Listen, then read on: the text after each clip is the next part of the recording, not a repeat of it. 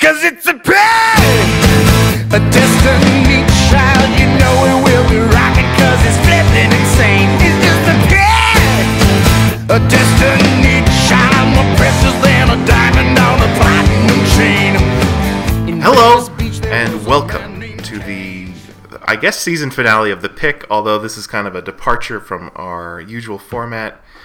Tonight, we're going to be talking about Star Wars The Rise of Skywalker. And who are we? Why, we're Sean Lemmy. John Otney. Colin Westman. And Matt Karstens. And, and guys, I, I think this one might go a little long. Um, Damn it.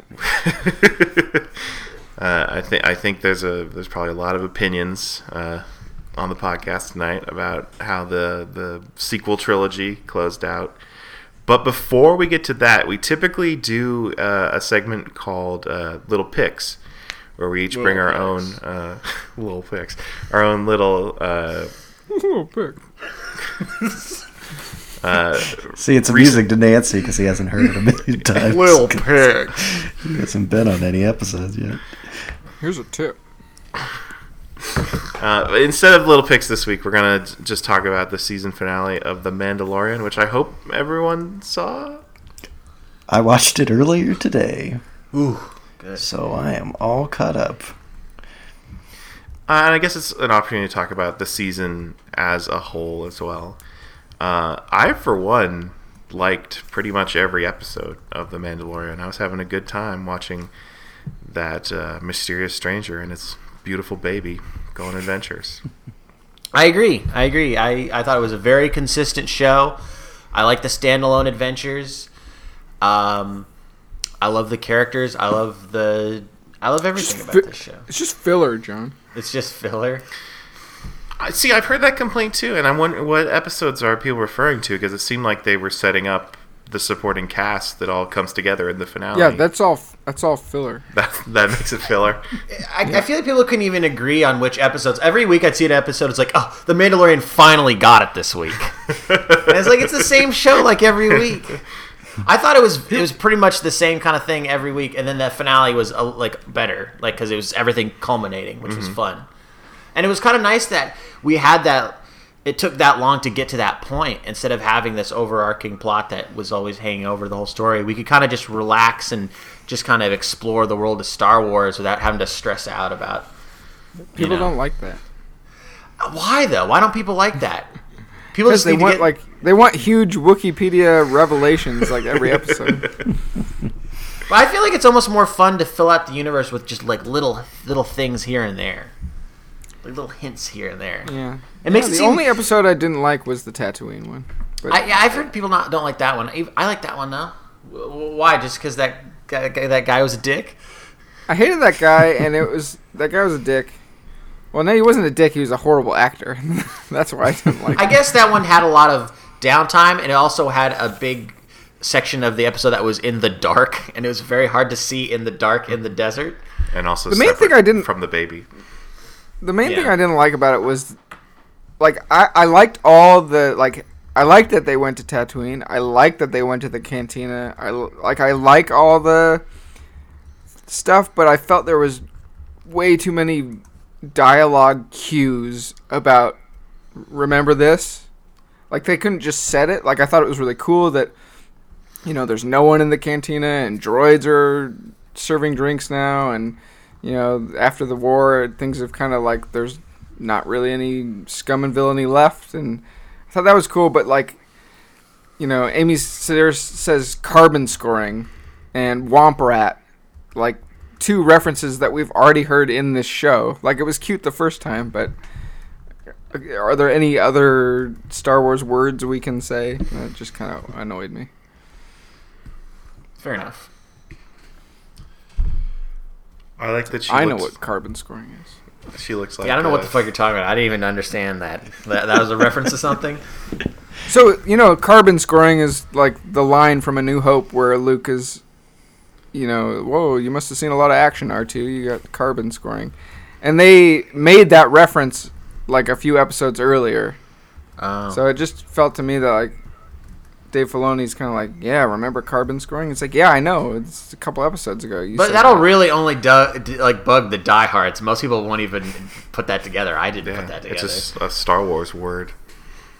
Yeah, I just, I guess it just annoyed me that like they had just said it earlier for that effect that they're going for. Like, oh yeah, carbon scoring, cool. But they just did it like immediately again. Oh, carbon Yeah, scoring, yeah. cool. And- And, is anyone like, oh, carbon scoring, cool? Like, does anyone ever have that first reaction you're talking about? Of course, all the idiots online they do. Oh yeah, carbon scoring. I remember. Like it's the red letter media thing. Like yeah, I remember that. I remember that. You know, it's, Yeah, yeah. I- I there's a feel lot, like I'm taking crazy callbacks, pills. and that episode in particular had a lot of callbacks. But still, somehow I feel like the Mandalorian, what it does so well, and what I like about it so much, is for once it makes Star Wars feel so much bigger than a lot of the movies have. And I think because it feels so detached from everything that's going on in the movies, it's nice to take a step back from the Skywalker family and get to meet some other people that populate this universe and what their lives are like, and getting away from Jedi for the most part. One thing I liked about Jedi. the finale, I don't hate Jedi. I'm just sick of Jedi. I'm so done with them. Especially because of the prequels, we got like a million Jedi. That's like half and they all, of they all Wars. fucking sucked anyways. They all got killed off like a bunch of bitches. They're not even that cool. well, I mean, speaking to that, I, I liked in the finale that um, there were How pissed were you at the finale, Joan? you mean because of the because of the reveal of the weapon? I mean, I liked that because uh, I don't know, like. Fuck that guy. It was just one little hint of it. Like I just need a little bit. Like the thing is, so many of the Star Wars movies are so overrun with Jedi mythology and Jedi characters and the Force. A little taste like- is fine. I feel like it's not true though. I mean, we don't have to go down this whole argument, but I, I feel like only three of them are like that and they suck. You know, like the, the I feel like there's not enough lightsabers in the.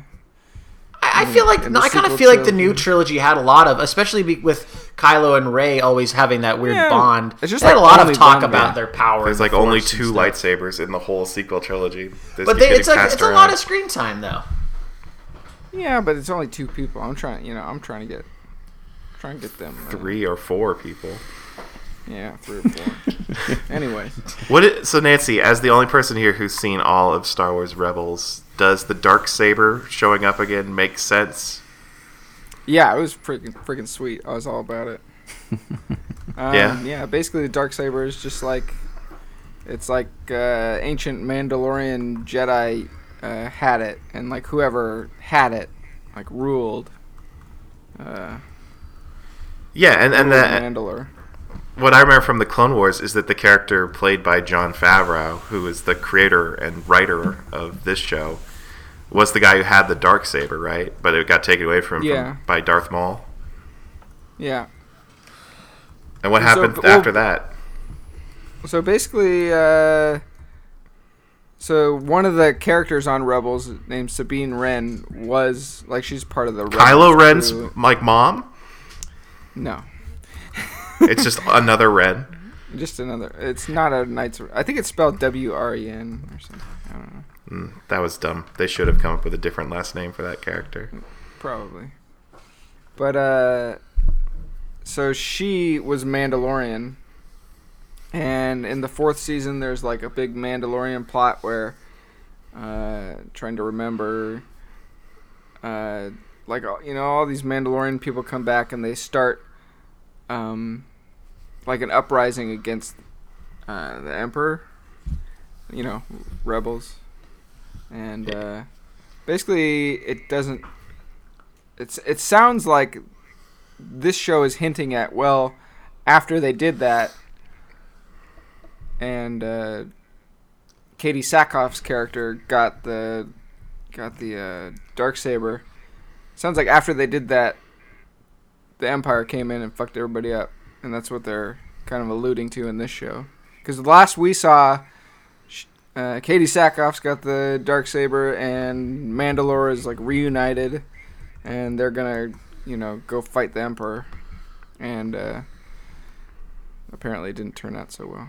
Yeah, so it sounds like the the Mandalorian's gonna have a lot of reasons to hate that guy. Yeah, for sure. So Nancy, Yeah, you must be pretty totally into the fact that like Dave Filoni, who's a huge Star Wars guy, is throwing in all this deep cut shit.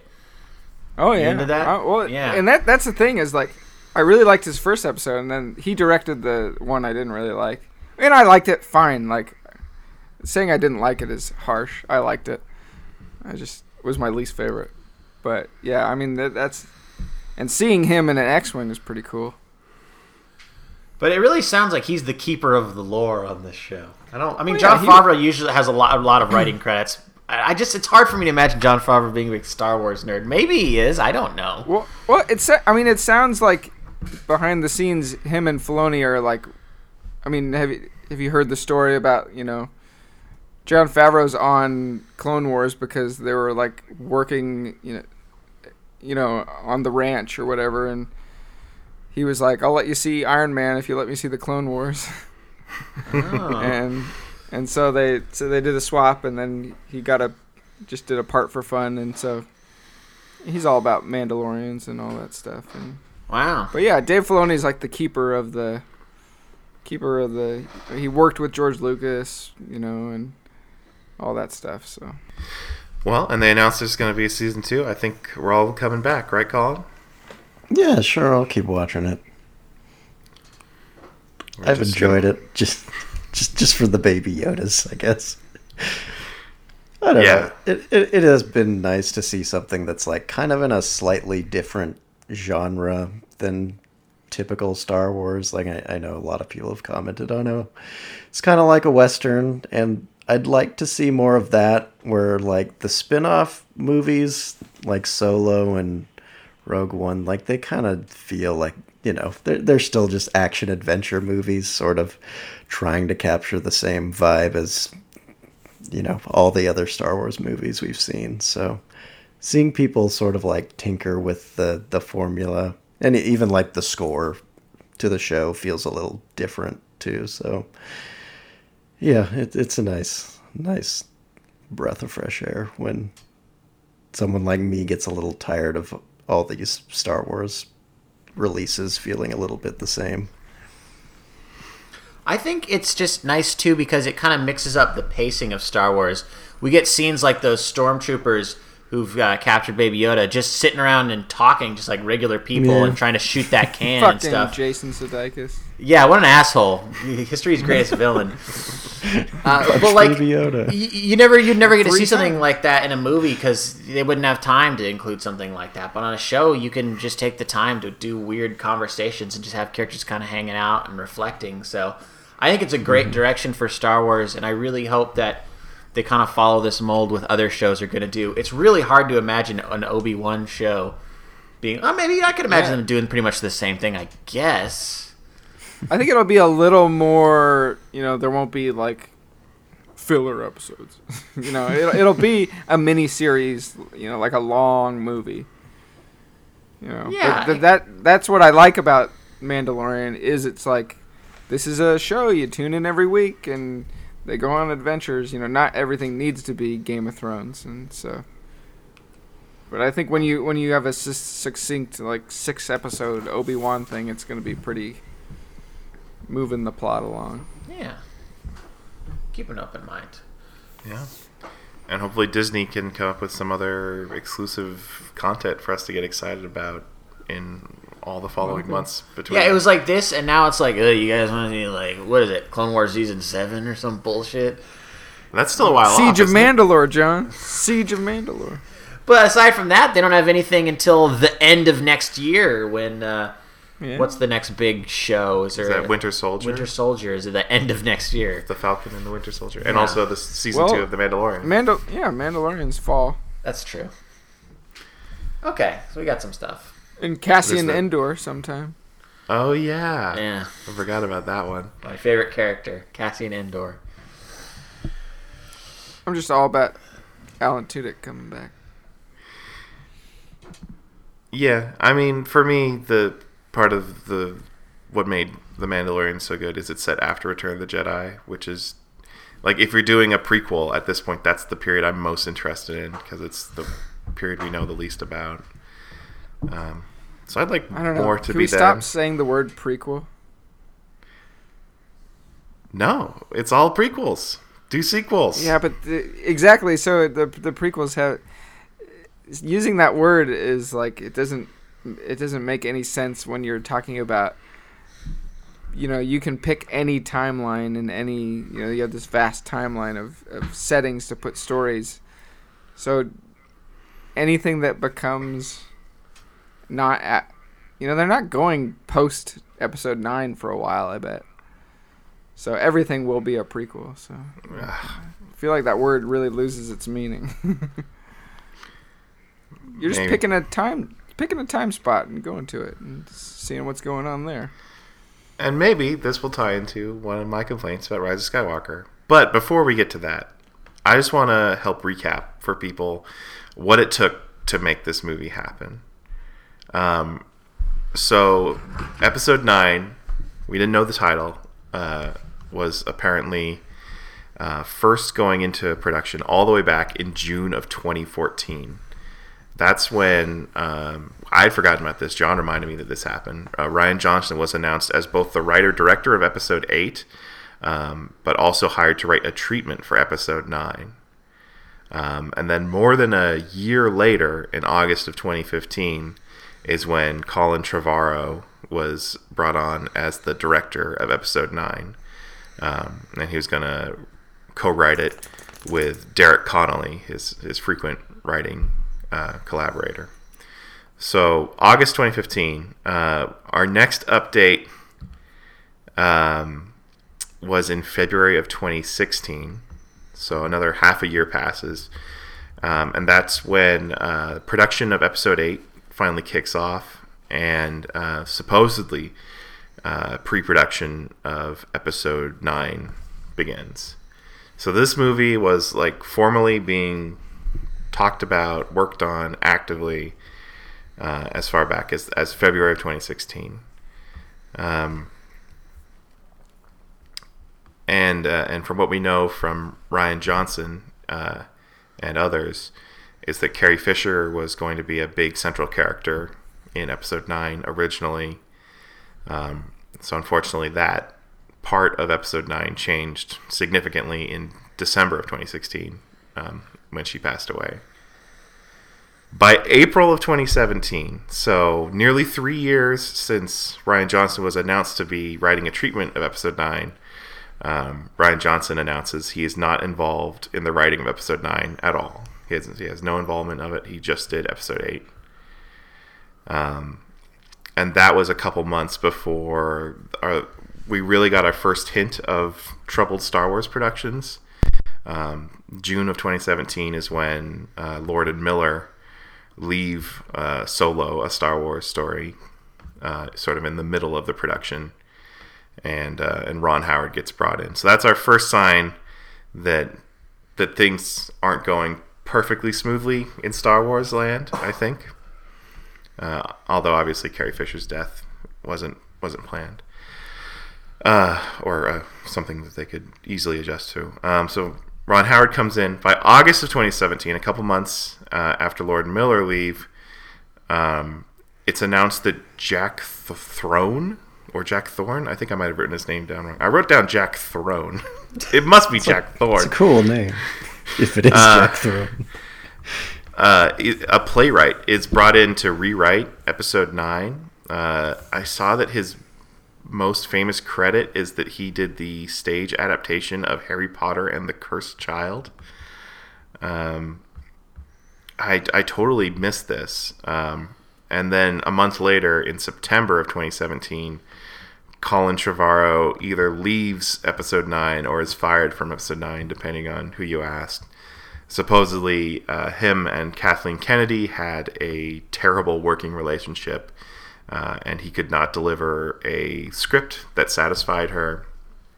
And so, in September of 2017, he throws in the towel. Um, that same month, J.J. Abrams is announced as the new director of Episode 9. Um, and he says he's going to rewrite it with Chris Terrio. Uh, and they're even going to meet with George Lucas to get his thoughts. And Talk about midichlorians. which apparently that's mostly what George Lucas wanted to do. Um, November of 2017 is when we find out that Rian Johnson is going to get to do his own trilogy. Uh, we never really know any of the details there, except that he's supposed to be involved as a writer in all three, and he'll direct the first one. Uh, to this date, that's all we know. Although supposedly it's still happening. I don't think it's happening. I feel like they're gonna Just wuss out gut because the, the fans are so rabid in their hate for Last Jedi that they won't Yeah. let it happen. Yeah. If they can change the how the production of Sonic the Hedgehog, they can bury this movie. well, uh, yeah, and, and to remind you guys, this is all November 2017. So The Last Jedi comes out in December 2017. All this has happened before The Last Jedi could even come out. Um, and obviously, uh, everyone on this call loved that movie, but a lot of people did not. Although I also you, you hear that like a lot of it is Russian trolls and bots online. Who knows how many people really didn't like The Last Jedi? But speaking for myself, I've met a lot of people that didn't like The Last Jedi. So it's, I think it's fair to call it a controversial movie. Um, Yeah, so unfortunately. Uh, in February of 2018, uh, per- perhaps the first public move after the Last Jedi backlash uh, is that uh, Star the Star Wars people decided to bring in some creatives that everybody loves. So they announced Benioff and Weiss, the Game of Thrones creators, are going to come in and create a new series of films. So not even necessarily a trilogy; it could be an ongoing thing. Um, and they're gonna that'll be their first project after they finish the last season of Game of Thrones. Is what we hear in February of 2018. Um, in May of 2018, Solo comes out and goes on to be the first Star Wars movie to lose money at the box office. Um, I kind of forget where everyone here landed on it. I think we all thought it was fine, uh, and kind of a miracle that it ended up being as good as it was, given that Ronna Howard maybe reshot all of it or some of it. Who knows? Um, Every time I watch it, I have more fun. well, that's good. Uh, yeah, I mean, it doesn't speak well to the movie that the most entertaining thing about it was that guy who fell asleep in it that was snoring louder than I've ever heard a human being snore before. but yeah, it was, it was fine. Also had Jon Favreau. Also, had Jon Favreau. Um, the actual principal photography for Episode Nine uh, happens in starting August of last year and continues all the way to February of this year. Um, and the one thing we know about that is that J.J. Abrams changed his approach uh, in that he was he had his editor on the set and they were editing scenes as they were shooting, which um, I don't think was just like, hey, here's a new novel approach to filmmaking. I think it speaks to we are worried about this movie. We want to do focus testing. We are going to make this as fast as we possibly can. Um, I don't know if, if, Foc- if what do you, mean by focus testing? show like it to screen? yeah show it to as many people as we can as soon as possible to get opinions and so we can reshoot things. I think it was more that they were like, you know, trying to put out a movie in like nine months. Yeah. Well, a know very if so special effects heavy movie. Yeah, I don't know. Um, so that so I don't. I don't like to speculate on like what they were doing because we have absolutely no idea. Yep, we can only guess. Um, but we do know that principal photography wraps in February of this year, um, and that the formal reshoots were from September to October of this year. Um, that doesn't necessarily include, you know, digital alterations or anything else they could have possibly done. Basically, right up to the release date.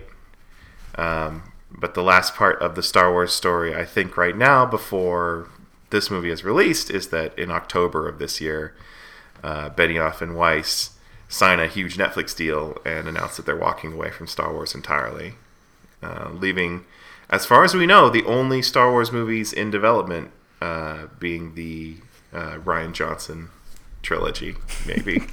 which seems extremely doubtful that it'll actually happen.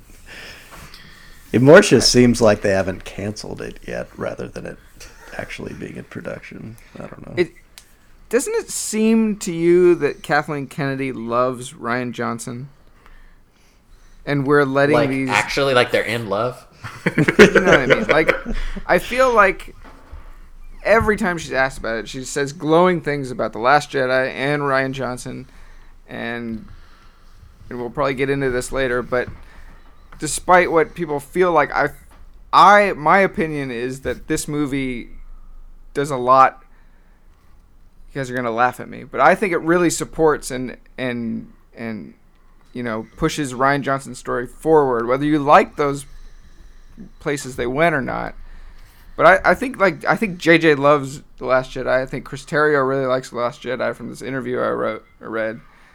It I, I, I don't get the feeling that they're gonna cancel this just because they haven't pushed it forward right away, you know.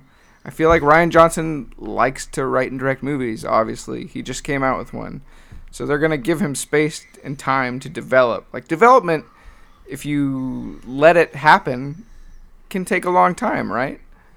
Yeah. So I, I, I'm, I'm, I'm optimistic that Rian Johnson will do more Star Wars in the future. I sure hope he gets to. Um, I, I think I've said before that the stuff I like least about The Last Jedi, a lot of it is because he has to account for things that were set up in The Force Awakens. And so the idea of him getting his own blank slate to just make a Star Wars, however he wants to do it, is really appealing to me. And obviously, The Last Jedi is one of my favorite Star Wars movies. So.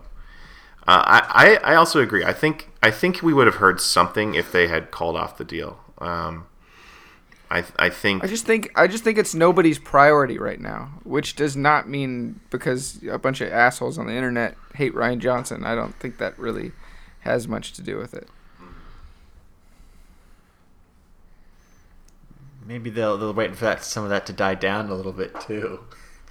Maybe the nerds It will, will move never on to, die They'll be mad at something else. There's I'm sure there's something else to be mad about. Yeah, soon. Which is why it's a good idea to, if they play it like this, if they play it like, okay, we're gonna do something else in between this, right? Because mm-hmm. now all these people are saying like, oh, wouldn't it be awesome if a, a deranged billionaire had complete creative control? That's like what I love about Star Wars. Like that's what people are saying now. People are nostalgic for the prequels who hated the prequels. yeah. Like, like I'm not saying like a new generation of fan. I'm saying people that hated the prequels are now so like, oh god, it would be so awesome if George Lucas like came back. So I'm I'm thinking like they put another trilogy in between them and Rian Johnson, and then people are like, oh, I remember Rian Johnson? He was so awesome. That's why I'm already at. That- Or they'll me. just, or they'll just let George Lucas direct his own trilogy at age hundred or something.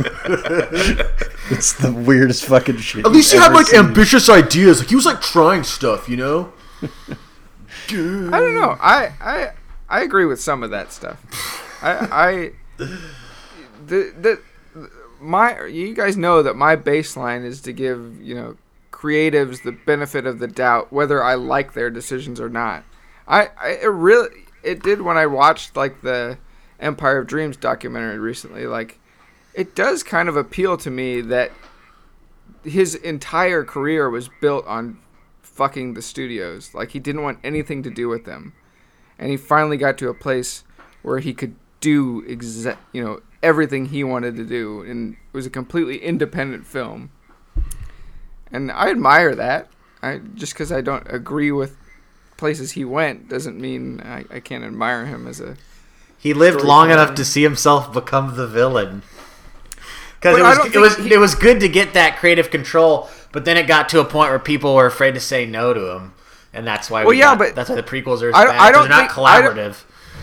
But uh, yeah, but that's the thing. George doesn't want to be collaborative. I don't think. Yeah, I so don't we shouldn't think bring it, him back. Well, yeah, obviously, if he wanted to bring it back, he wouldn't have sold it in the Yeah, first place. of course. So I'm not. I think George is. You know, he's making those experimental films no one will ever see. Um, anyway, the whole reason I brought up the production was I just wanted to emphasize that this movie probably lost roughly two years of time that the, that Disney had accounted for it being in development. Um, yeah, and which is again why I think they'll be so cautious with future development which is why I think Yeah. Rian Johnson will be a part of it. Well, because this trilogy, there's only a two-year gap between each movie, but the original trilogy and the prequels, there's a three-year gap. Correct. It's At least. I think Yeah. it's also funny. Every uh, one of the episodes was delayed six months. They were all supposed to be released in May, and they all ended up being released in Oh. December. Except for maybe Force Awakens wasn't, but definitely Last Jedi and um, Rise of Skywalker were both originally May releases, and then got pushed to December. They kept Solo in its spot. And they let Solo, the one where they fired the directors and brought in a new director and reshot like seventy percent of the movie, they was able to make its original release date somehow. Well, apparently that was a direct uh, call from Bob Iger.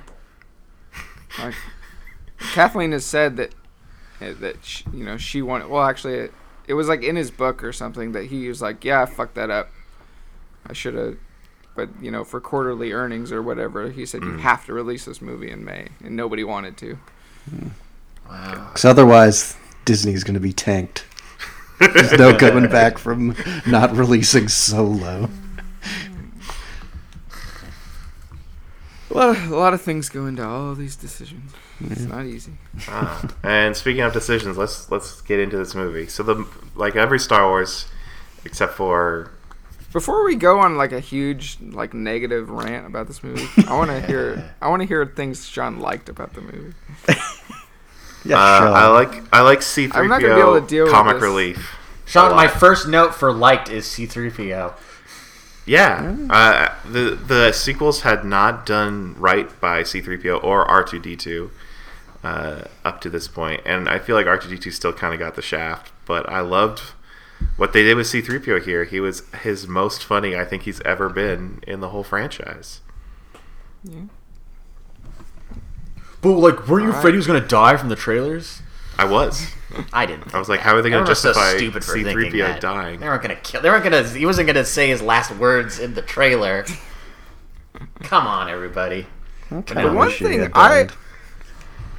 I I I liked C3PO a lot too, but the one thing I didn't well the one on this recent rewatch of the original trilogy, I was like, man, C3PO is a fucking asshole. He's constantly insulting everyone around him. And I feel like JJ's C3PO is a lot different. He's kind of a he's kind of a sissy, polite he, it's like what JJ thinks C3PO is, but It's what JJ is as a person. yeah, sure.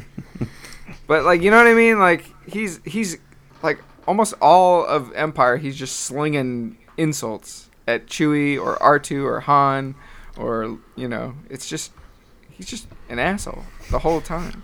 See, I just But I, I think in of the him new as self he's centered. kind of nicer. Well, You he's think- like openly mocking everyone. Yeah. I think he just wants to not die, and he thinks everyone's going to get him killed.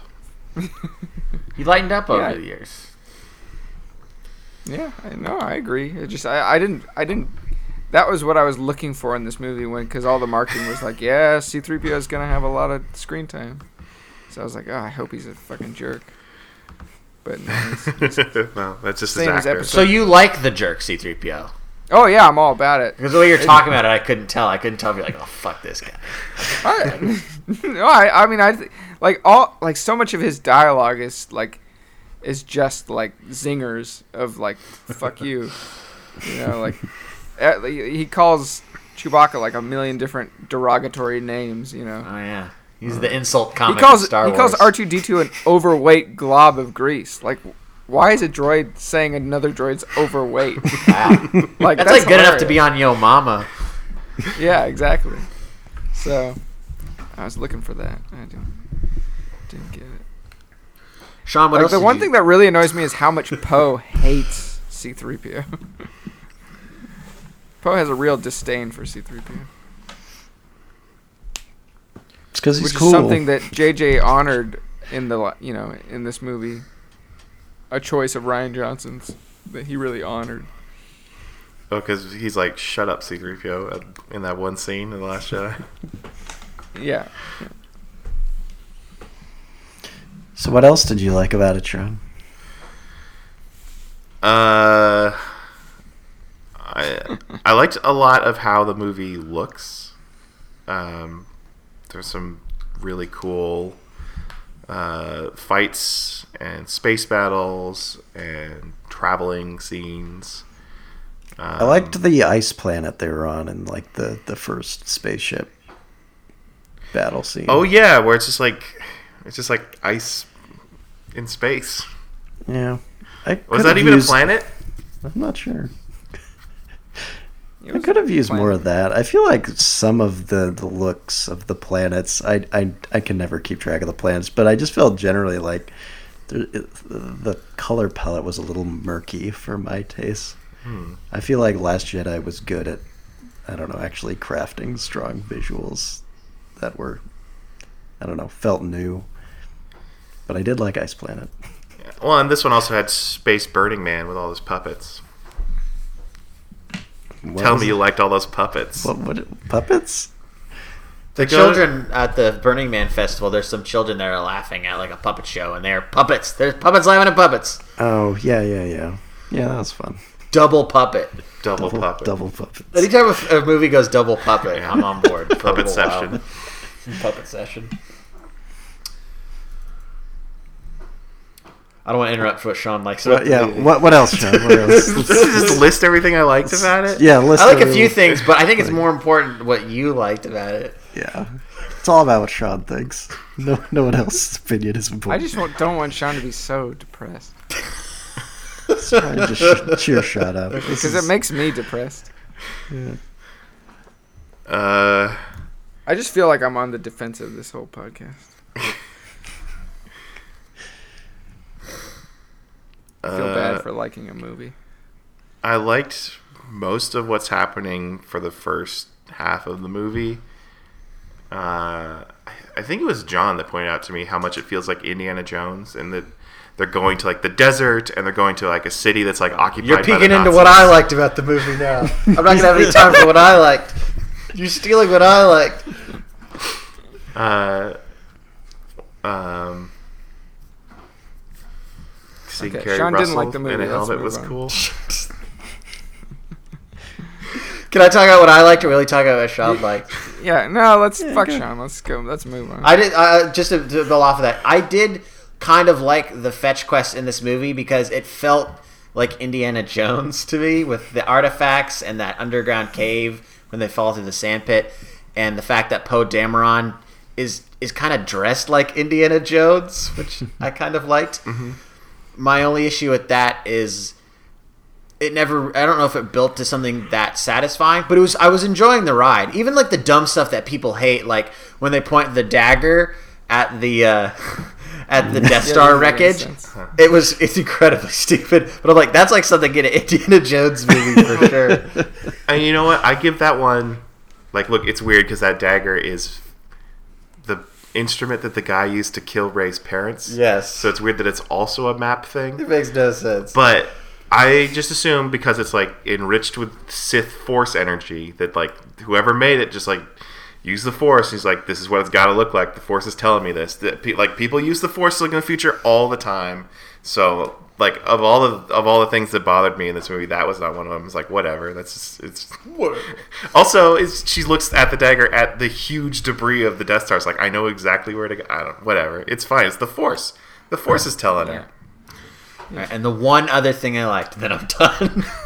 I like the movie okay.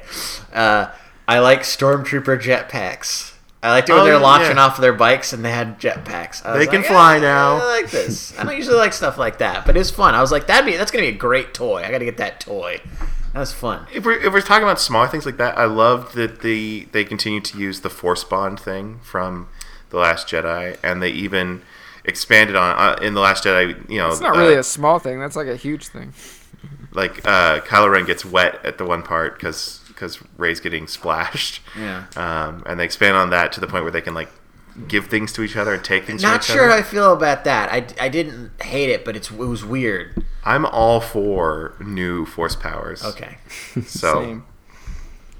It drives me absolutely crazy when people are like, like they're just like inventing things.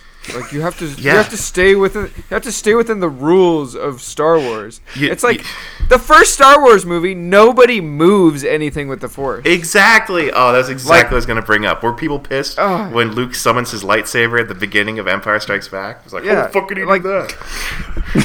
and then the next Probably movie, was. Fucking bullshit. you know the canon. Uh, when he d- learns how to do that, he like moves a wet noodle in his soup. so he figures it out on his own. Wait, wait. Where's this happen? Where's the wet noodle happen? Is this in a book? It's like or right after, right after, yeah, it's in a book. Uh, right after A New Hope, he like he's on some adventure and he's like, you know, he hasn't seen Obi Wan again, but he's trying to remember his lessons, and he's, you know, obviously Obi Wan showed him this, and so he's like concentrating really hard, like, and like a noodle moves or something, and he's like not sure if he did that or you know, it's a whole thing. Just the noodle waters bu- bubbling. That book, book kind of sucks. Anyways, Colin, Um, what are, what are you asking me? what did you like about that? What did I like about it? Um, I'm just trying to get this stuff out of the way so we Yeah. can start ripping. I mean, I, I liked that the like the whole gang that we've s- kind of seen through these past two movies actually like get to hang out together, minus Rose because the internet hates her. But like the other, Because she had homework to do. yeah, sure. But the other So- core so- characters, they all they all they're all kind of on the same adventure most of the time. I guess Rey goes off and does her own things, but I don't know. That's the So thing in- I, I like in- about this trilogy is the the characters. Something once it does again, well. Yeah, once again, just like people are complaining about The Last Jedi being splitting everybody up. Like, has anybody ever seen Empire Strikes Back? Yeah. Like, yeah, everyone gets split up. Um, but I'll get this out of the way. So the interview I read with Chris Terrio says that they had to cut a lot of Rose's scenes because they liked her so much. So they paired her with Leia, and she had a lot of scenes that got cut out because they Leia just didn't look as good as they thought it, they could get it, or you know. Yeah. Like so, unfortunately, you know, it's not because the internet hates. You know, it's not the most obvious thing. I believe that. I, I, I think I, di- I mean, I will admit that maybe I've bought some of people's gripes with this movie that don't actually have to do with people's reactions to The Last Jedi. Like, I think critics in general were saying, like, oh, this just feels like a course correction to The Last Jedi where they're just trying to, like, reverse everything that movie did. But I don't know if that's entirely true. I think a lot of the movies I just don't think it is at, at all. Yeah, I think a lot of the movie's shortcomings comes from just J.J. Abrams not being nearly as imaginative of a filmmaker as Rian Johnson. I was going to say it for the end, but do you want to get into why I think this is disrespectful to The Last Jedi? Sure. Sure. So I feel like the main message of The Last Jedi is changing the mm-hmm. status quo needs to happen. And I feel like this movie is all about let's return to the status quo. Um, like the, the the lessons that Rey learns are it's okay to be nobody. You don't have to be from a, her- a special heritage to be important, and you should learn to change your methods from, failing instead of repeating the past. Um, and and I feel like this movie was like, yeah, but what if you were part of a super important heritage? And what if we did exactly the same thing that happened in Return of the Jedi? Like, if you look at the status quo after Return of the Jedi and the status quo after the end of Rise of Skywalker, what's different? Yeah, thirty years. Yeah, exactly. and, and and and it's it's a bummer because you like there's nothing that will stop the emperor from coming back again for sure. Like we don't know. He, he seemed pretty dead last time. There's nothing that'll stop another you know a second order from trying to revive the empire again. There's nothing that cements the a, a new new republic. Um, and there's not even anything that will uh, prevent the the lineage of Palpatine and Skywalker from being the most important ones shaping events in the galaxy. And uh, I just think it's very unimaginative to end up at that point again. Yeah, So I I guess- Sorry, go ahead, Colin. I, I yeah, I just really wish that uh, Emperor Palpatine wasn't in this movie at all. Because it's not like there's any references in the last two movies to him or or anything. And yeah, just after the Last Jedi, I was like, yeah, okay, this movie is telling us that we should do new stuff in the next movie, and so uh, yeah, bringing my my back. only counter to that is I, I think where JJ gets in trouble is his task is to close out the quote unquote Skywalker saga, right? I think that was his main problem that he had to solve, hmm and that's like I agree with everything you're saying, Sean. But when you're trying to close out not just the Last Jedi, but everything else before, these are logical steps to take. You know what I mean? It's like it. He's closing out everything. I mean, the the the reason. Not that I agree with the decision to bring Palpatine back, or actually, I like that Palpatine's in it because I think it makes a lot of sense for his character, for everything we've heard him. He's obsessed with eternal life. He's obsessed with coming back from the dead. Like these are all the things that he talks about. Yeah, he talks about them in movies we don't like very much, but they're a part of the canon. They're a part of the lore, and so I, I enjoyed seeing him in like a weird like, like almost like you know he had brand new skin and was you know kind of a somehow he survived, but it, it, it was in a very dark side type way, you know. Um, I the the only part I don't really like is that Rey is a Palpatine, but I under but I understand where they're coming from. You know, like he says, Rian Johnson was always saying, "What's the what's the hardest thing for Rey to hear? It's that she's nobody, right?" So even though I don't like the decision, I understand that they're saying, "Well, how can we keep that?" But also, not that, yeah. I mean, you got to think about the thing is they don't really people the characters in Star Wars don't know that you know most of the characters don't know that Palpatine is important to us. You know. so the I think it, I think it's I kind of like the fact that they make Rey like the thing I kind of like about it is okay, Rey finds out she's a Palpatine. That's really hard to hear, especially because I really enjoy Leia's story in this as much as it's jarring. But I enjoy that, you know, Leia took Rey on as an apprentice, and dis- despite knowing that she's a Palpatine, despite all this stuff, because in that frame, it doesn't matter who you're from. It doesn't matter it, your lineage doesn't matter so much as what you choose to be, which I think is, I, I think that kind of echoes the Last Jedi, as in, it doesn't matter if you're from someone, it doesn't matter if you're not from anybody. You kind of get what I'm trying to say. I, I get what you're saying, but it's it's just it's not a path I think they needed to go down because it comes with the baggage of well you're you're you still are powerful in the Force because of your bloodline. It's it, like even if it's not the reason, like the sole reason she's as important as she is, it still becomes a reason. And I don't think it needed to be one of them. I think I think it's more powerful if she's just Rey. And you, you bring up Leia, and part of what I think is interesting when it comes to Leia and lineage in the sequels is that they she still goes by Leia Organa. She doesn't go by Leia Skywalker, which seems It's to not her name. Why would she change her name?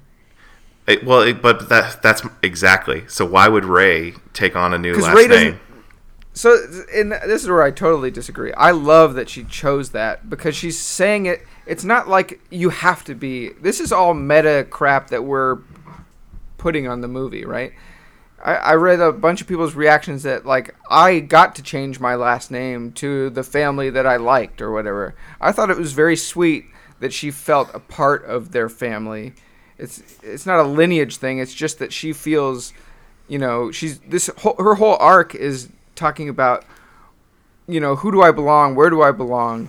You know, do you, do you should the ending be like I don't belong to anybody? You know, the end, I like that she. No, I think the ending she is she- sees them she- and But she doesn't belong goes, with "I'm the nobody." Skywalkers. She belongs with the Resistance. She belongs with Finn and Poe and. But she does belong with the Skywalkers. They both of them were her masters, and they taught her everything she knows about the Force and being a Jedi and all that stuff. Like that, she's she loves them like family. So I think it's sweet that When did that happen? She hated What do you Luke? Skywalker. They had a terrible relationship. not by the end though. Because because he comes back as a ghost and gives her the lightsaber back.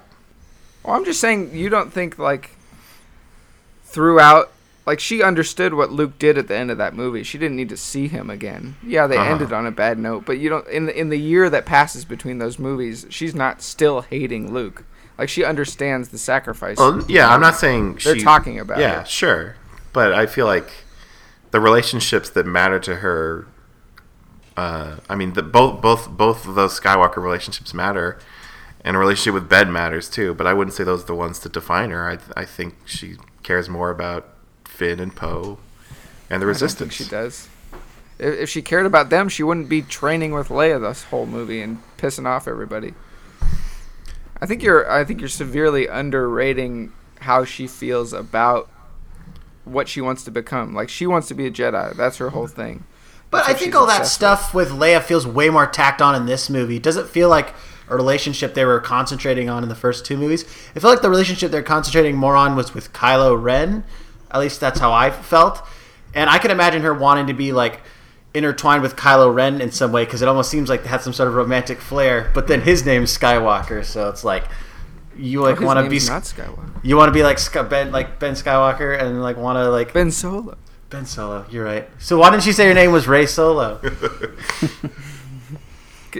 I I just feel like I don't know. I- I don't think it's as big of a deal or a slap in the face to Last Jedi as as you guys are saying. It just feels like crammed in there.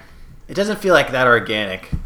Though I don't blame J.J. Abrams for a lot of the decisions he made in this because he made a movie. that was, I feel like it's impossible to make a sequel to The Last Jedi. I feel like it's really hard. I don't blame him that much for any of this because he's in a very tight spot and he had to satisfy fans. Because like, why didn't they bring back Rian Johnson for this third one? Was it because of backlash? Like, or did he not want to do No, it? Do we know? I, I, Well, I think he we said he, he said speculate. he didn't want to do it. He said he didn't want to do it.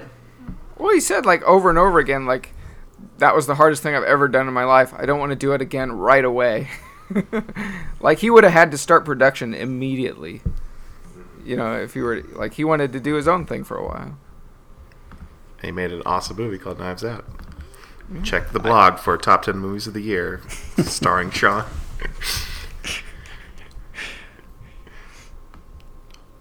It was, uh, but yeah, no, I feel like Rise of Skywalker was tough. It's a no, it's a Kobayashi Maru. It's a no-win situation. so the fact that we got what we did is fine, but it was weird for me because just going to this movie, I was like, well, Last Jedi is like the end of this new series. This is just some extra stuff they threw on. I mean, I I think And- for and- for me the hanging questions are how does the Resistance come back and fight against the First Order, given that it seems like the First Order is this massive galactic army and the Resistance is like a dozen people on the Millennium Falcon. Yeah, And I like that to me was the question this movie had to resolve. I cared more about that than I did about any other hanging threat. Like I was okay with like Kylo Ren chose to be a bad guy and I was prepared for him to just be the main villain of the sequel movie and have to get killed at the end. because we've seen the redemption thing already with Yeah. Darth Vader. We've seen it. This is just Yeah. Return of the Jedi again. Sure, but you got to think he's not only answering Last Jedi threads, he's answering his own threads, and I think immediately when he created Kylo Ren, I mean that in Force Awakens, you're seeing him struggle with the light, which is what why I love that movie so like I, why I like Kylo Ren so much is I thought that was very creative. I thought having a dark side person struggle with the light, you know, and be like you know almost crying all the time because he can't deal with it uh-huh. and killing his dad and all these things. He never. JJ's full intention when he made the Force Awakens was okay. You know, he, he, this he's getting redeemed because you know that's that's who he is. He he's never been able to officially go full you know Sith or whatever, and so I I. I I was prepared for that and ready for that, and that's probably my favorite part of this movie. So I I know we've seen it before, but it's Star Wars. You know, it rhymes, all that stuff. Yeah, I think it could have been different though. I think you didn't need to bring in a new villain for this movie. I I, I don't think you you, you Who's the villain then? I think you can Kylo Ren can be the villain and still redeem himself at the end. In some Yeah, but I think it's I think it's I like this more. I'll Uh, just, I'll just put it like that. And, and to your credit, Nancy, I would say if you're going to bring in the a new villain for the capper of this franchise, it probably should be a familiar face. I think it would have been an even worse mistake if they were like, "Here is Goblin Darkman, the truest villain of all Star Wars, the real mastermind, the embodiment of Sith power, Goblin Darkman." Go on. I don't know. You're, You've got you're me intrigued, Sean. What kind of lightsaber does he have? So he's got it's a double bladed lightsaber, but Nice. one of them is red and the other one is black. Ooh. Two evilest colors. The two evilest colors put together. Is he actually like a goblin? Uh, Or maybe he gets electrocuted and reveals his true goblin form. Uh, you think he's a goblin, but actually he gets electrocuted and he becomes a beautiful man. Okay. I, I just I think the Palpatine, the pa- Palpatine has to come back because this is Episode nine of of nine. That I mean that's you might not like the. You know, we're we're viewing this movie a little too narrowly as a sequel to Episode Eight, which unfortunately it's it's that's not all it is. So I I applaud the effort to to try to and you know, you know my my main complaint with this movie is that he didn't, you know, whip out two lightsabers and have a super CGI fight at the end. So Didn't turn into flubber. I thought that would have really tied it together with the prequels. So didn't. It's it's it's just hard for me to see this as like a finale to all nine movies. I I was more looking at it as a finale to just this trilogy. Like, I mean, and obviously, like every everybody wants something different out of a Star Wars movie, but I just felt like That's the problem with Star. yeah, exactly. I mean, for me, someone who doesn't care is like, I just wanted to see them set up new characters and like run with them, which they do for a good amount of this trilogy. I wish they could have just like committed to it fully. And like, I'm basically agreeing with Sean, where I just wish that Kylo Ren was the villain of this movie and Palpatine wasn't there. Like, I feel like they set up so much compelling stuff with him and his relation to all the other characters, some of which were in the original trilogy and some of which are in this trilogy. And so I, don't, I just feel like they could have just, like, they had everything to just make a completely specific movie to this trilogy rather than everything else. But, you know, Star Wars is huge. And there's so many things that are all connected, so you And- gotta connect and them. Exactly, and and that's what I can view this movie in that lens, and like and enjoy it that way because, well, now all the shit is over. We don't have any more Lukes and Leias and Hans and Palpatines and Darth Vaders and you know the next thing will be hopefully, you know that that's what they keep telling us about Rian Johnson's thing is like anything you've possibly thought of from previous things is not in this. It's completely new planets and people and legacies and uh, you know. And so that, I guess that's why I'm okay with this movie. I mean, there's a lot of execution things that fall flat for me, but I'm not. There's gonna be more things forever, and so you're gonna get your different stuff. But in the first six years of Star Wars being quote unquote back, and you're saying that Luke and Han and Leia are in this movie, there it's gonna be a legacy story for the most part, and I'm impressed at how much of that they moved off of. You know, like I've talked to people where they're like, I hate the sequels because what they should have just done is had three 60 year old actors be the complete stars of the new trilogy and Hey, it worked for Kingdom Yeah. of the Crystal Skull.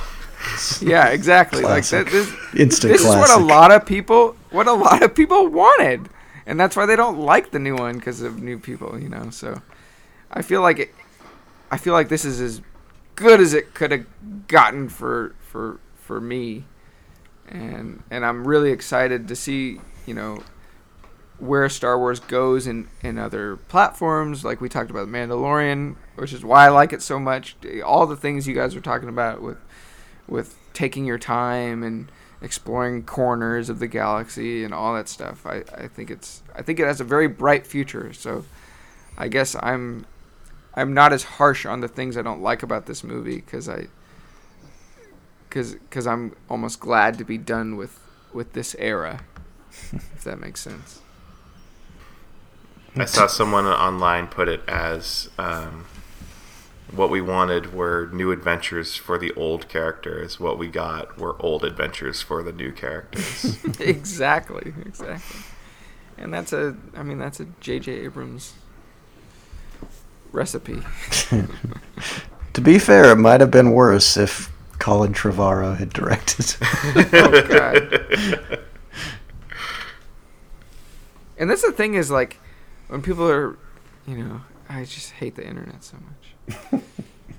it's like people bashing and bashing and bashing Kathleen Kennedy about like firing Trevorrow or having such a bad director. Isn't that her job if she doesn't like if she thinks what he's bringing is bad? You know? yeah. I mean, his claim job. his claim to That's her fame is directing bad Jurassic Park movies. Exactly. Maybe he's not that great. Yeah. Oh, but the next one, guys. There's dinosaurs all over the world. Did you guys see that short that he made It's for FX? There's dinosaurs all over the world, and they're bringing back the whole squad. Sam Neill's back. Jeff Goldblum's back. Laura well, Dern's that's the back. magic recipe. Is there? You know, you've you've never had a Sam Neill and Jeff Goldblum movie at the same time. Unite the three. Yeah, yeah. Which you know it's funny because I feel like the Star Wars equivalent of that is like every Star Destroyer is a Death Star now, which they did in this that movie. That was so awful. That was like, like one of my one of my favorite Star Wars. The guy I watch and, and align with a lot, YouTube guy, is like he absolutely hates super weapons.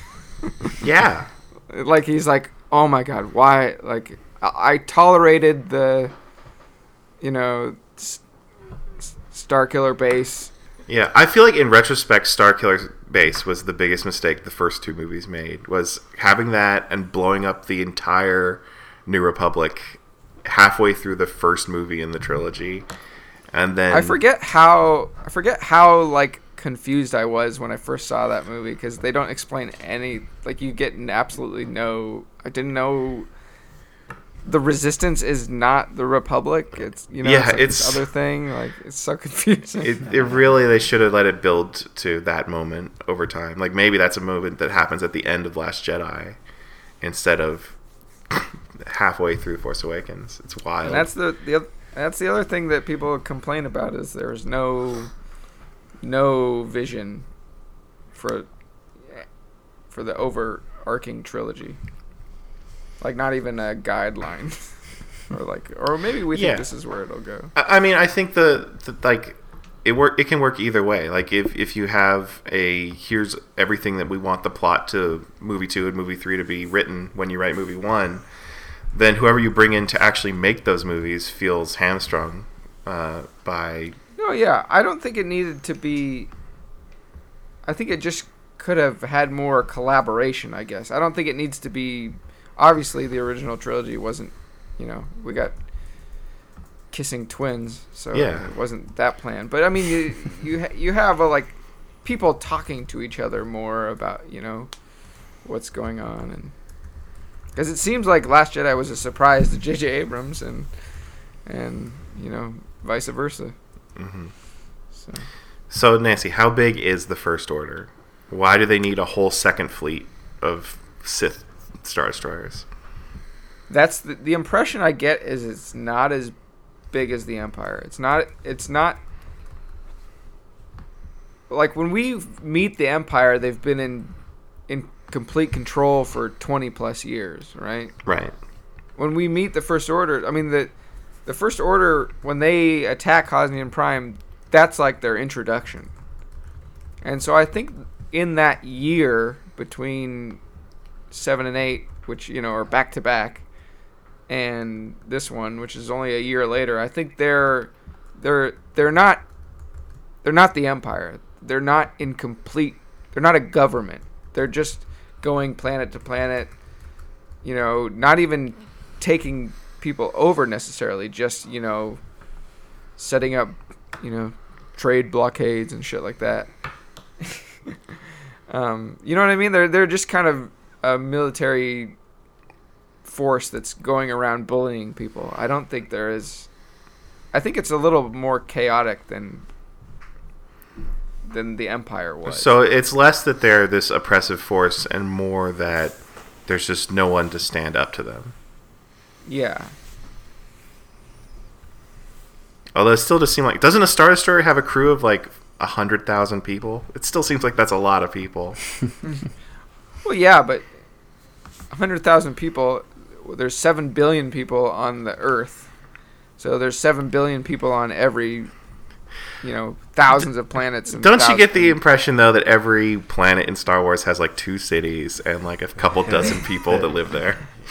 Yeah, but we don't we don't know that. We have to assume they're real planets. And I, I think it was a I think it was a powerful force, but I don't think it was nearly as controlling as I think that was their end game, which is why you know the final order was so appealing to uh, Kylo and, and all that stuff.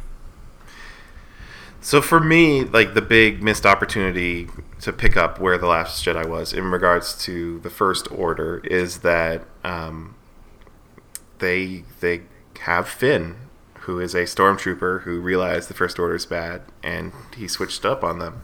And then this movie introduces another character whose name I don't know. I'll call her Lady Finn because she's exactly Jannah. Finn. Jan- Um, Jannah, Jannah, Jannah. Jonathan? Jonathan. Um, like it's like Jannah or something. Johnner? and- Jannah. Okay. Got it. I, I it seemed like they should have been the characters to inspire people to fight against the first order um, but instead they do the weird like self-sacrifice thing again in this movie did anyone So else even care about the first order stuff No. No. I was No. that. I was more interested in the Emperor and his crane. the emperor's crane Hell yeah! And all So those dudes. As much as I don't, I'm on, really on the fence about the Emperor. Like, I don't think it was the right idea to like have him in the film. But I'm not gonna lie and say that I wasn't kind of excited when he was there. When he had all his like all his dudes out in the Coliseum, is like This a bunch movie- of death metal this movie fans. Could be a. This movie could be a half hour longer with like more of that stuff. That's that was that was like Clive Barker Hellraiser shit. That's that was scary. Like it's kind of cool. Yeah. I don't know if it needed to be there, but like him flying around on his crane. like every time we were going cutting back there, it's like yes, I get to see more of this weird, creepy Coliseum shit because that location is kind of cool too. Yeah. Uh, All yeah. about it. But yeah, I was definitely totally checked out of the first. I've never cared about the first order. Yeah, it's it's a shame because they had Hux just get like they just threw Hux away and then brought in another character who's like, I, I'm Hux, but I'm also loyal to the Emperor, so I'm better.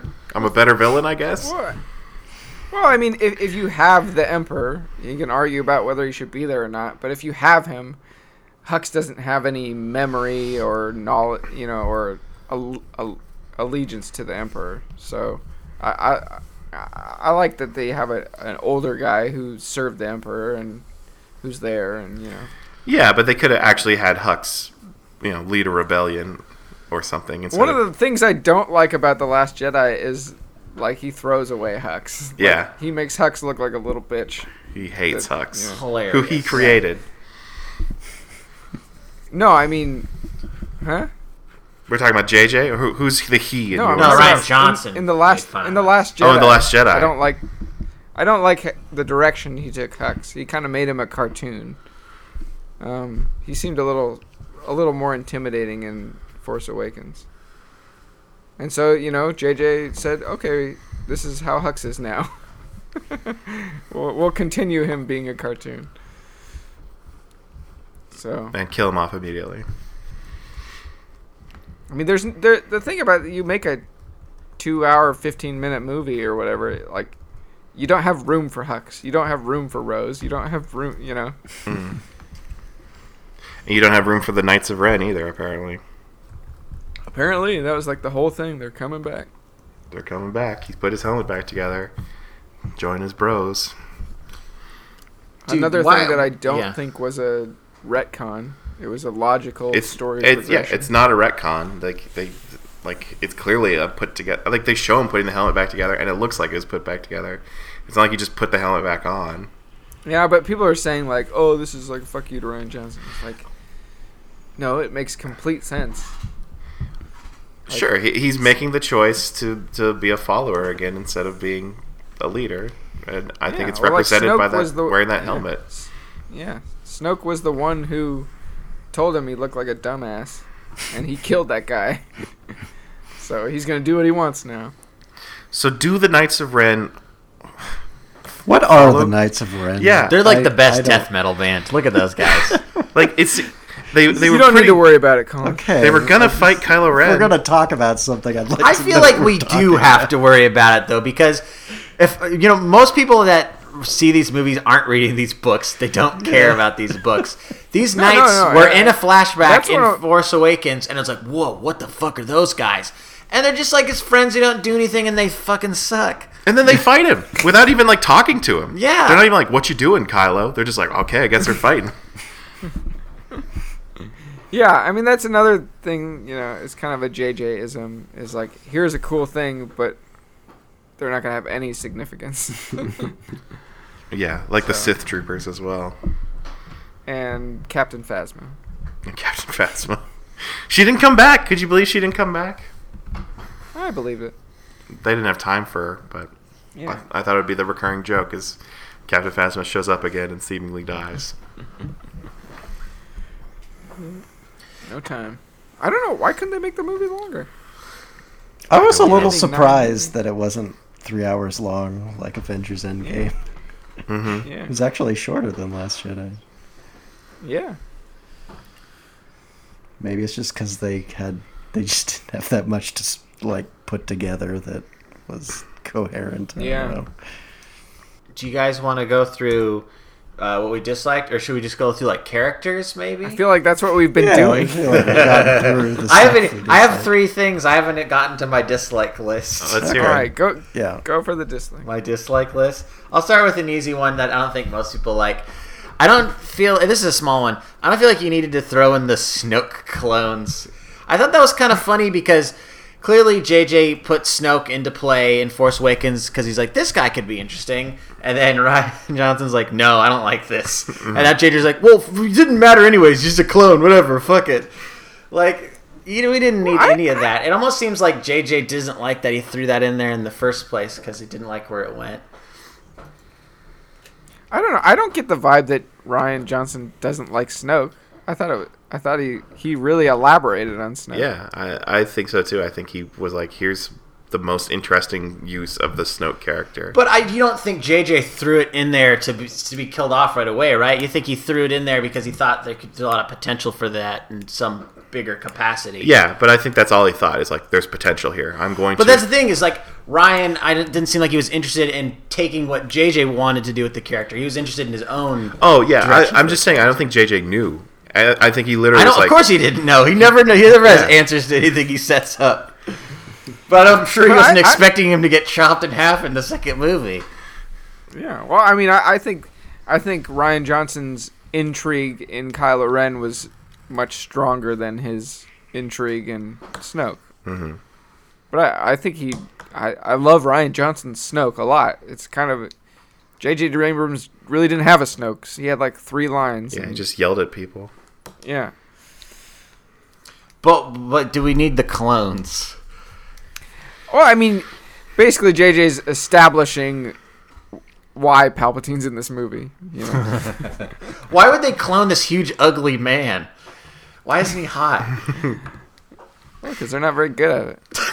But why is he so big? It's like we can get him big, but he's like kind of fucked up looking.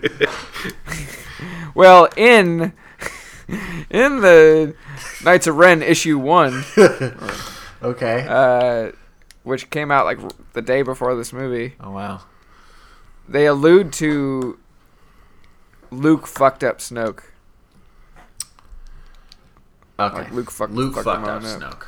He fucked him up. That's why he looks all fucked up. So the clones before that point are beautiful. yeah, maybe the. I mean, I doubt JJ knows about this comic book story. But so- does he know that they're are they established that they're beautiful before they're fucked up? I don't. Know. Well, I, you know, beauty is the eye of the beholder. So I don't know. Touche. Okay, moving on. I think Snoke's beautiful. Um, Why are you body shaming Snoke? I'm just saying, why they make such an ugly giant man? That's rude. I know. But like, we got all those hot clones back in uh, the Clone Wars. Yeah, they were like professional cloners. You know, this is like, what if you tried to clone? But like, the? First Order's so big, they can't even per build off of the technology that existed like 30 years ago. it's not the First Order; it's the Sith. They got resources. He, you know, he's got connections. Yeah, well, they don't even kn- they don't even know that this is going on. That's the thing is is Palpatine is doing this all in his basement. Hey, The this First Order Okay, doesn't know about basement clothes. I'll accept that. Hey, this this actually brings something up that I didn't realize was something people were confused on, and now it confuses me. So my read on it was Palpatine survived the Death Star destruction, and he was all fucked up, and that's why he's in a crane in a cloning facility. Yeah. But other people online I saw are saying they think it's a clone of Palpatine, and then like there have been like generations of Palpatine clones, like like he's like there's always been a Palpatine for like thousands and thousands of years. haven't I don't know noticed about that, but but I I don't think it's his. Bo- well, I mean, you see him. He he looks like. He doesn't look like Palpatine. He he, he looks like what Ian McDiarmid looks like. You know, he he's his skin is like not wrinkled. He, he doesn't have eyeballs. You know, he he's. I don't think it's. I think it's some dark side shenanigans. I, I don't think it's his body. Cause, cause then once he gets all messed up from the force lightning, that's when he starts t- turning back into like he's regaining his power. He looks more and more and more, and then he looks exactly like Return of the Jedi Palpatine. I don't think he survived. I think it was some, you know, bringing myself back to life, midi-chlorian bullshit. You know, it was But- some Darth Plagueis stuff. But you think Palpatine lived one life and died in Return of the Jedi, and now has come back? He's not millennia old. No, yeah, yeah, yeah. I, I think he, because his whole existence was an obsession with, you know, being having eternal life. Like that was his whole deal for all the movies. That's all you would just wanted to be immortal and control the universe forever. And so this is all part of his contingency plan on, you know, if he was killed. I mean, that's what makes sense to me with his character. Um, but they sh- these clones should be hot though, right? okay. I don't know if I, I don't feel super strongly about the other two um, dislike things that I wrote on my phone. Like right, this is like the day after we saw the movie, so these are these are ice cold takes. At the time, I could be persuaded. I didn't feel like there was a lot of memorable set pieces, and by set pieces I mean entertaining sequences that really strongly interact with the environment. Like I think I think back to the original trilogy, and you got the Hoth battle, or the stuff on Endor with the speeders, or the Death Star battle at the end. Even in Last Jedi, I'm a big fan of the Canto Bight chase with the weird creatures. But in this one, like when they went to Space Burning Man, mm-hmm. whatever we want to call it, I was like, I can't wait to see what they're going to do with this set piece. Like what kind of action sequence they're going to do with this location. And it's like we're going to leave and we're going to go to the desert, mm-hmm. do a chase scene, and then we're like, there's a part where it's like we're just jumping planet, planet, planet, planet. I, I could be persuaded that there's a pretty good set piece with maybe the deaths, the the fight on the wreckage of the Death Star. That's kind of cool. But I, I, I like. I think the thing is, yeah, for me, it's it's too much planet jumping. I want them to stay more focused on planets and have bigger set pieces that more interact with the like they're there for a reason. It's for the for the action. But uh, Yeah, I mean the movie has a pretty relentless pace. Uh, I feel like you don't get really settled in at anywhere. Not even from an action set piece point of view, just from a story. Like they're on a search to find a thing that'll give them another thing that'll help them find the thing that they're looking for. So there's so many steps removed on this quest, and they're going to so many different planets.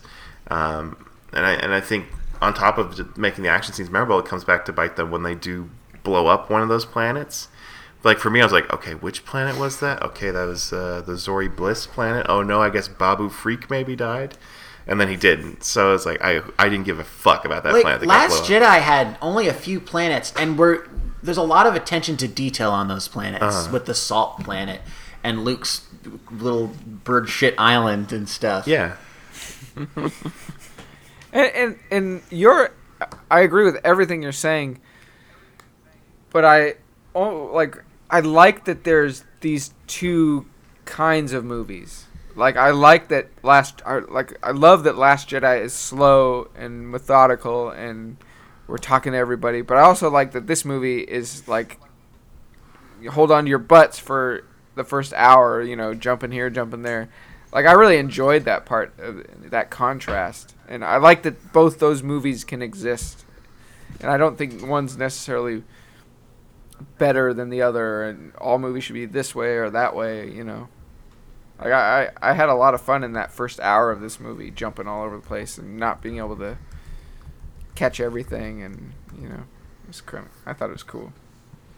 I mean, it was even though I complain about the planet jumping, I will admit that part where they keep warping. It was kind of cool to see like there's so many different kinds of places in Star Wars. Look at all these exotic locations, and, and sometimes it, it is a little fun just getting like a little piece of it. Um, Yeah. So I don't know. It, wa- it was kind of interesting to see so many planets, but at the same time, like this is a what like the fourth desert planet now. I don't know. yeah. Did you guys know that the first uh, the first planet Kylo Ren's on is Mustafar? I heard that. Yeah, I liked that actually because it's like oh, Mustafar's more than just that volcano. It has some trees. Well, well, John. The reason it's changing is you'll have to play Vader Immortal, the virtual reality series, to find out why it's changing. Just like oh, so it didn't have trees at the time of Revenge of the Sith. Well, Darth Vader kind of, or the Emperor kind of fucked that planet up. Kind of. But isn't the growth of trees better than just uh, volcano wasteland? No, yeah, that's what. Well, I'm saying, like you know, capitalism and all that stuff kind of fucked it up before. That's why it was like a volcano because of mining and stuff, and and it's get it's going. It's been healing for thirty years or whatever. Okay, and my my last um, dis- dislike is I would have liked to see a few more stories. What? porgs. We got porgs. I was okay with. I didn't think we'd get any porgs, man. I went wearing my porg shirt, and I was like, "This is a lost cause." And then we saw some. Like, yes. So that was that was fine.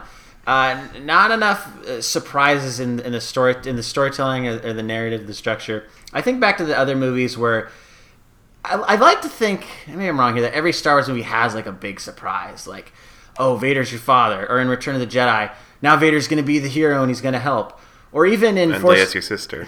Yeah, or in Force Awakens, Rey has the Force. I don't think uh, people saw that coming necessarily. Or Last Jedi, um, oh, we're gonna kill off Snoke. You thought he was the main bad guy? No, we're killing him off. But I was trying to think, what's the big surprise in here? Is it the Palpatine one, the one that everyone saw coming? Like The one that's the minutes before it first line of the opening crawl. I'm trying to think. Are there any other big I- I shockers think in it this was- movie? I think it's supposed to be you are a Palpatine, but Oh, that, that fell part. so flat.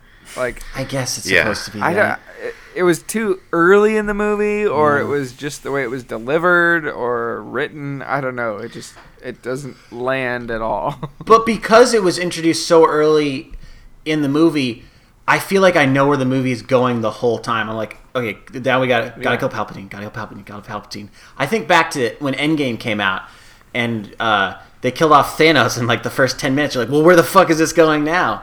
And the same with like Last Jedi when they kill off Snoke. It's like I have no idea where these movies are going. There wasn't any sense of surprise once once they revealed the Palpatine thing.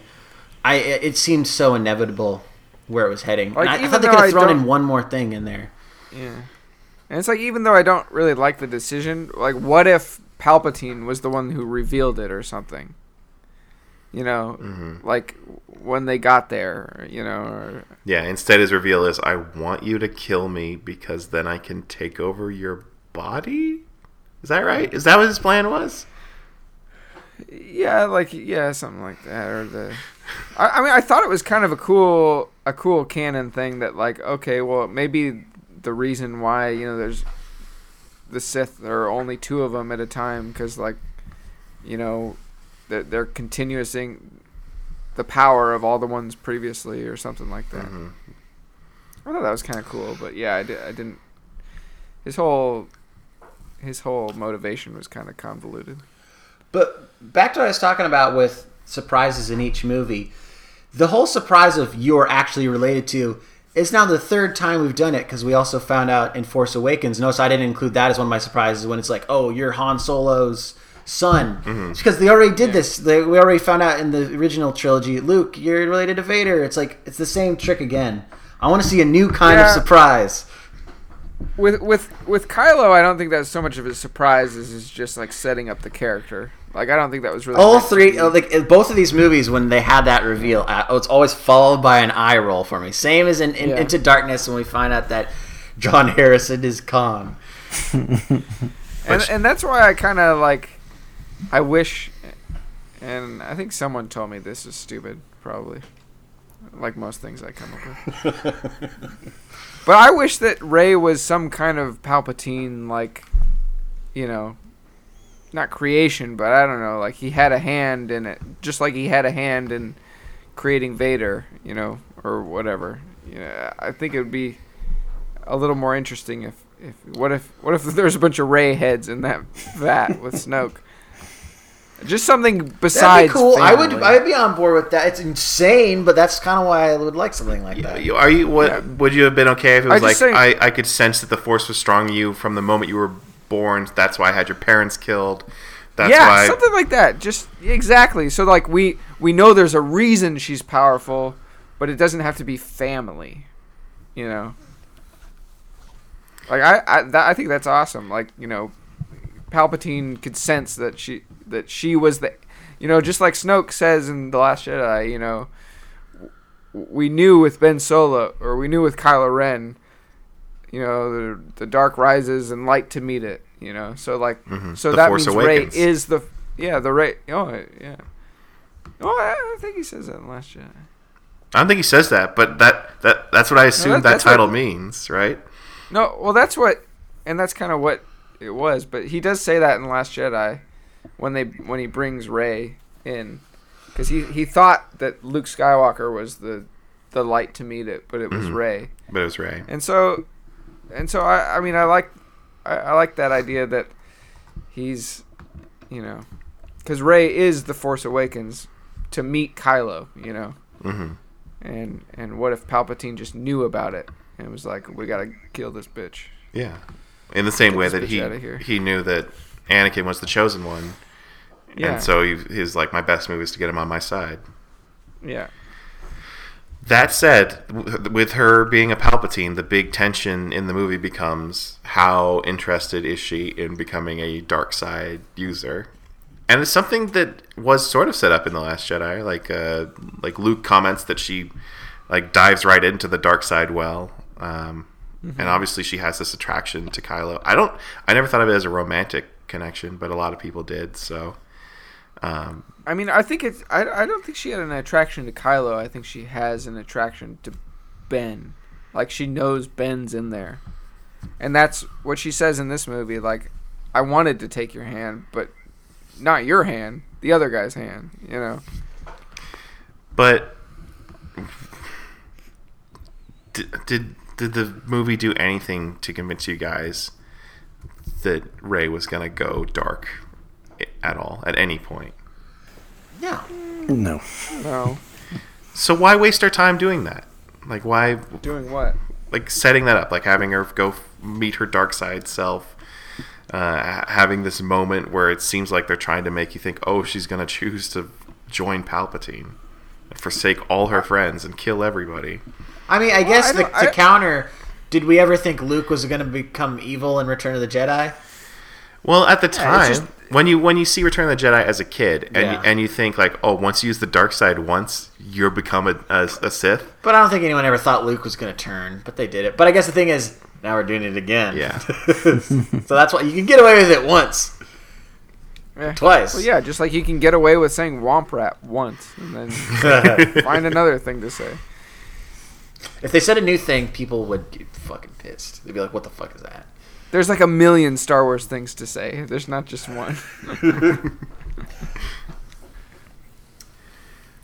Some other things that I want to touch on before we finish this podcast. I want to touch on some of the supporting new, new and returning supporting characters. Like Slugman. Yeah, what the what the hell was Slugman? Who is that? What He is got that? fu- How do you His work in a Claw- spaceship with no hands? I like that. I like that. That's the joke. Okay, Did you fix that thing yet? And he's like, I guess he uses his mouth. What's his name? Klaud. Klaud. That's a pretty normal Star Wars name. He's great. Okay, 10 yeah, Klaud character. gets a ten out of ten. Uh, what about Babu the- Frik. Yeah, Babu Frik. Uh, what's the how does Babu Frik get a ten out of ten? 11 out of 11 10. out of 10 for Babu Frik. Why does everyone like Babu Frik? I guess I like Babu Frik too. He's just a guy, he's got a good attitude. He's a puppet. He's got a funny voice. I love when he speaks English. Yeah. Like I love. It's like I feel like it's the first Star Wars character that ever like he speaks his own language, but every once in a while he'll throw in an English phrase, and poorly. Wouldn't it be freaky if Chewbacca did that? exactly. Like he's got the Ugh. vocal cords to do it. That'd be like you ever see those videos of dogs where they're like, hello! Chewbacca like, friend. That was me saying friend. what if he? What if he did that when Leia died? He went- no, no, if, if, if this is Star Wars tradition, yeah, he has to go, no!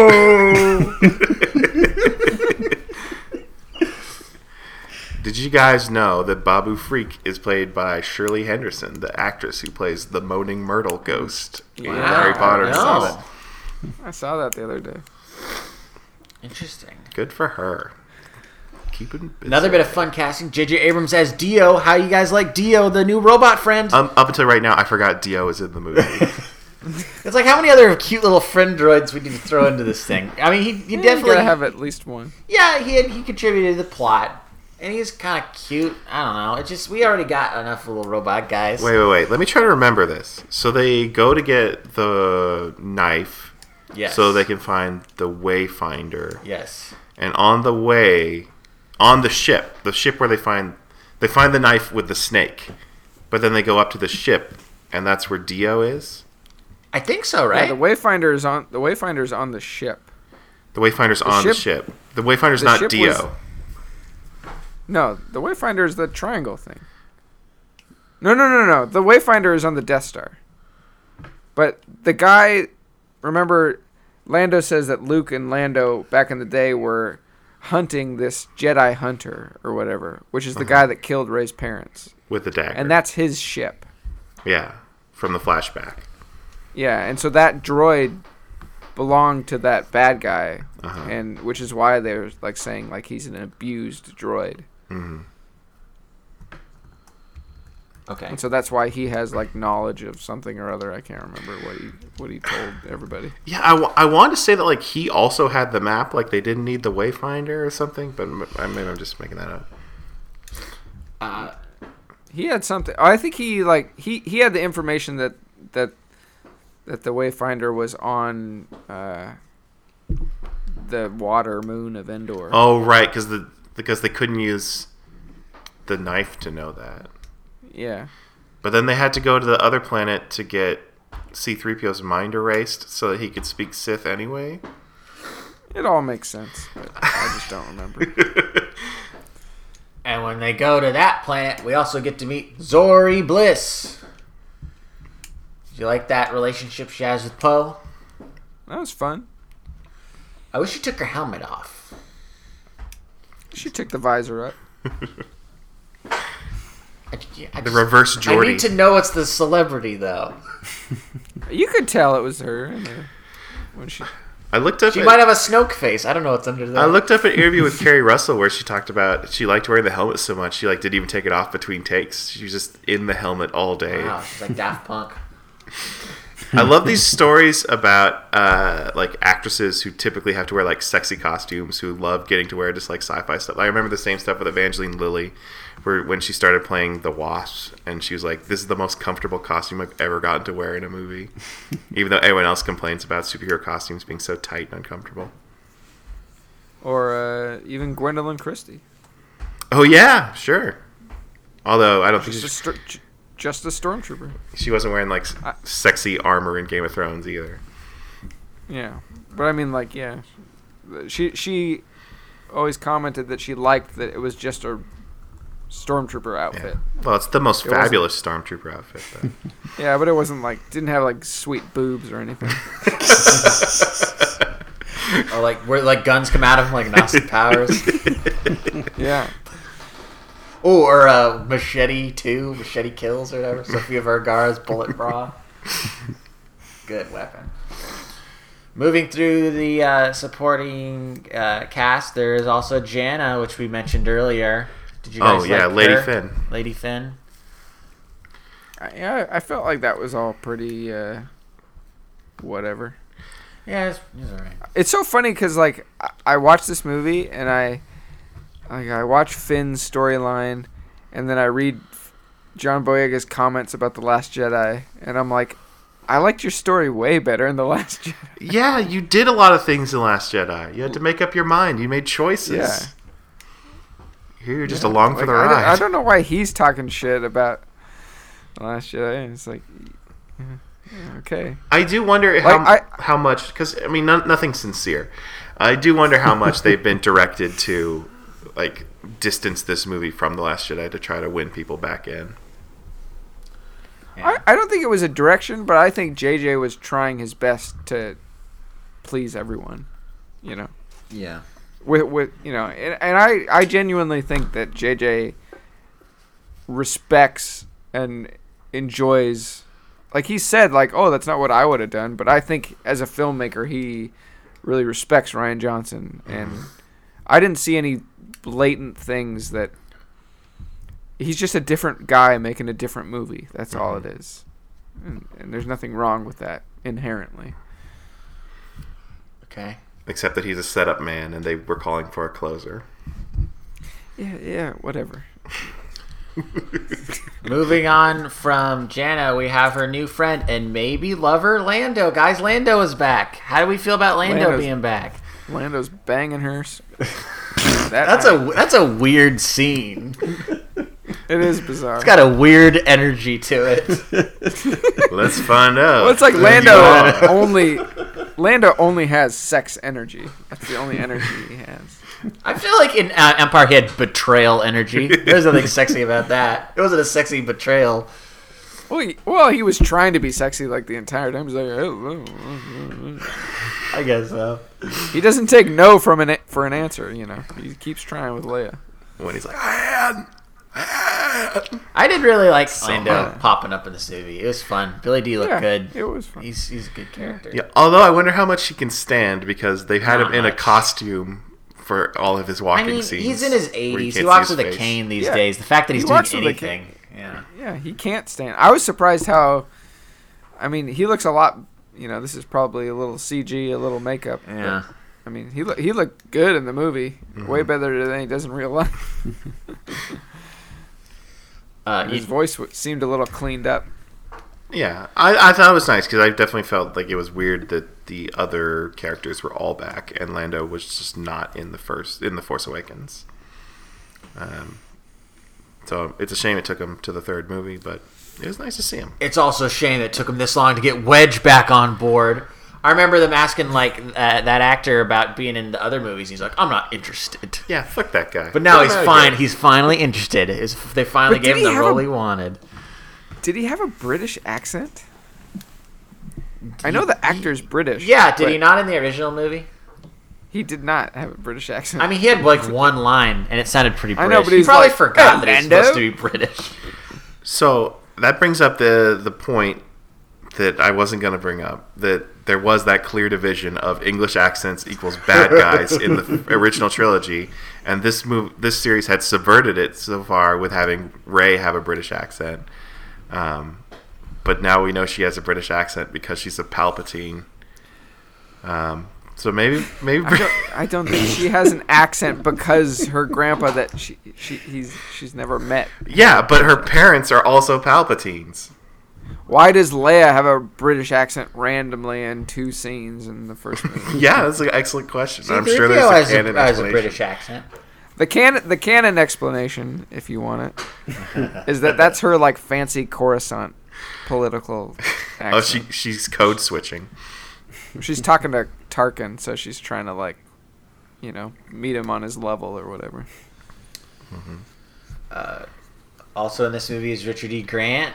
I don't think we need Uh-huh. to touch on much there. He's playing the stuffy British guy, bad man. Yeah, it seems like they wanted you to maybe think he was the spy. But did anyone think that ever? No. I didn't even think about it until the the Hux scene happened. I was like, oh, okay, that makes sense. Yeah. Yeah, he's whatever. He's just a British British guy. Uh huh. No one ever cares about these characters Nope. except for Grand Moff Tarkin. Grandma Tarkin. I guess I kind of like Ben Mendelsohn in Rogue One. Oh sure, but he's like the villain of the movie. That's Yeah. different. That's I he's guess not just it's- random yeah, general. He's not, he's not something. How much do he's you care not- about Admiral Piet? He's not somebody's bitch. All the other guys just put it bitches. I always feel like Admiral Piet's like a pretty good guy. Just because he doesn't guy. die? Well, he, he's the one that like in Return of the Jedi is like, I was gonna let him through. Like, Mm-hmm. Checks out. Yeah, he's he just seems like a nice guy. he's just doing his job. Night guy, nice guys don't always finish last. He's letting people through the shield. I mean, he gave, you know, he could have been a dick and be like, no, you know, we need to search your shuttle or whatever. But Mm-hmm. he just, he was like, I was going to let him through. It seemed like, you know, Seem nice. it's all right. Seemed nice. They're flying very casually. Yeah. Okay, I'm just. All right, is that it for, for uh, supporting characters? Yeah, I guess that's it for supporting. For What the most about- part. The return of Han Solo. That was weird, but I, I I was just so distracted by like I was like, man, Harrison Ford's looking good. I'm ready for this next Indiana Jones. That's all I could think about. So I was okay with it because he just looked good, man. I don't That really care about like. I'm sure some people complain about like, "Uh, what the fuck is this? He's not a Force ghost. He doesn't have the Force. But so I don't care. I, Well, well, they explain it. Oh, I forgot they did. what's the explanation? Well, I mean, he, he he's a he's not a. It's not really him. It's just Ben's memory. yeah. He's. I mean, I, didn't, I don't think anyone really actually thinks it's a ghost because when ghosts are in this movie, they're all blue. I think it's Yeah. a great I mean- compromise because obviously the big moments with Kylo Ren should have been also with Leia, and they didn't shoot those. They didn't write those. Yeah. They had nothing with Carrie Fisher where that could have worked. And so, really, the only person. I mean, they could have had those scenes with Luke's Force Ghost instead, but they, I guess, just ended on a bad note. And uh, I, I, I, th- I thought Han was a good compromise, and I liked I liked that I- scene too. Yeah. I mean the that Force Awakens scene, even though yeah, you can see it coming from a million miles away. That was my favorite scene in that movie. Like him touching Kylo's face is like Makes you cry. I don't know. I yeah, like that was that was awesome, and to have that scene play out again with, you know, he's remembering that. You know, I I wish I could have done the right thing back then. What about Luke's Force Ghost? He's not looking too good, guys.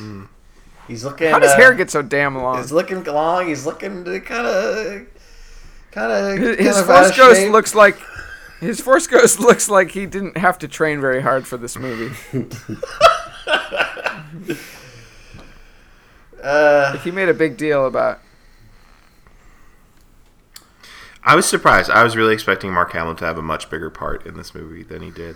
I, I was figuring they were just gonna bring him back. Yeah, I thought he was he was gonna. I mean, the Rise of Skywalker. It seemed really like oh, like the second coming. Okay, yeah, so Jesus. remember what I Oh, was that'd have been say. so good if he was just Jesus.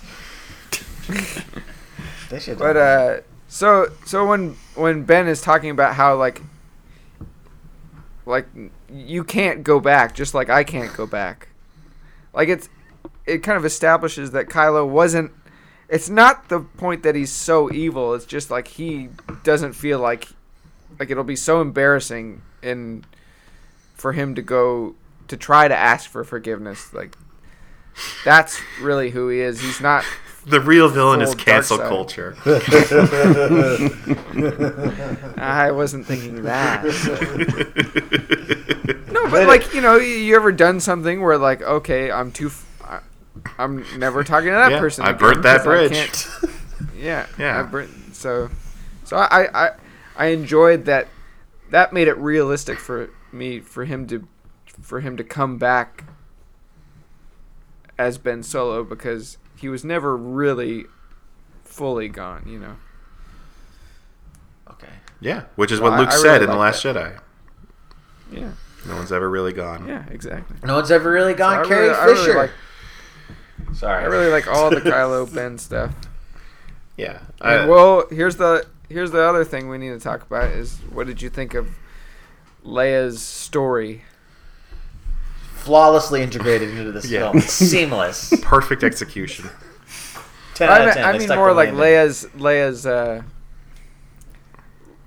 the reveal of Leia being uh, you know training with Luke and and the, her lightsaber and all these things. It was dumb as hell. That flashback. was all about It it. looks so bad. Loved it. Love it, so love it, bad. love it, love they it, look so it, bad. love It's like, why do they it so suddenly look so young? I just don't like seeing them do flips. I hate flips. no more flips. See, this, this is this is this is a, an exact, beautiful uh, illustration of the biggest problem with Star Wars, and like the reason it's so toxic, is because John and I can both love Star Wars, but we love it for so different reasons. Like the problem with Star Wars, and I feel like this is going to be Disney's problem forever is that everyone Star Wars means very specific things and very different specific things to so many people that you'll never have a movie that people like because they like all the different things from it. It's like America, really. Yeah, it, it's it's like you're you're looking at like. I love that John hates that. I think the reason I hate what became of Jedi's because I feel like even the prequels as rubbed off on the current movies. It's impossible not to. They're they're, they're big. Um, is I think back to like the roots of Star Wars, and I think back like George Lucas, like Flash Gordon, old serials, samurai films, mm-hmm. this old school, just fantasy action. And I just feel like Flips has no place in that. But this I is love classic Flip. mythic storytelling. I don't like people turning into flubber and jumping all around everywhere. I think it's cool. Yeah, there's the other side of the conversation. It's cool. Well, I I, I Say flips for the I don't think Matrix.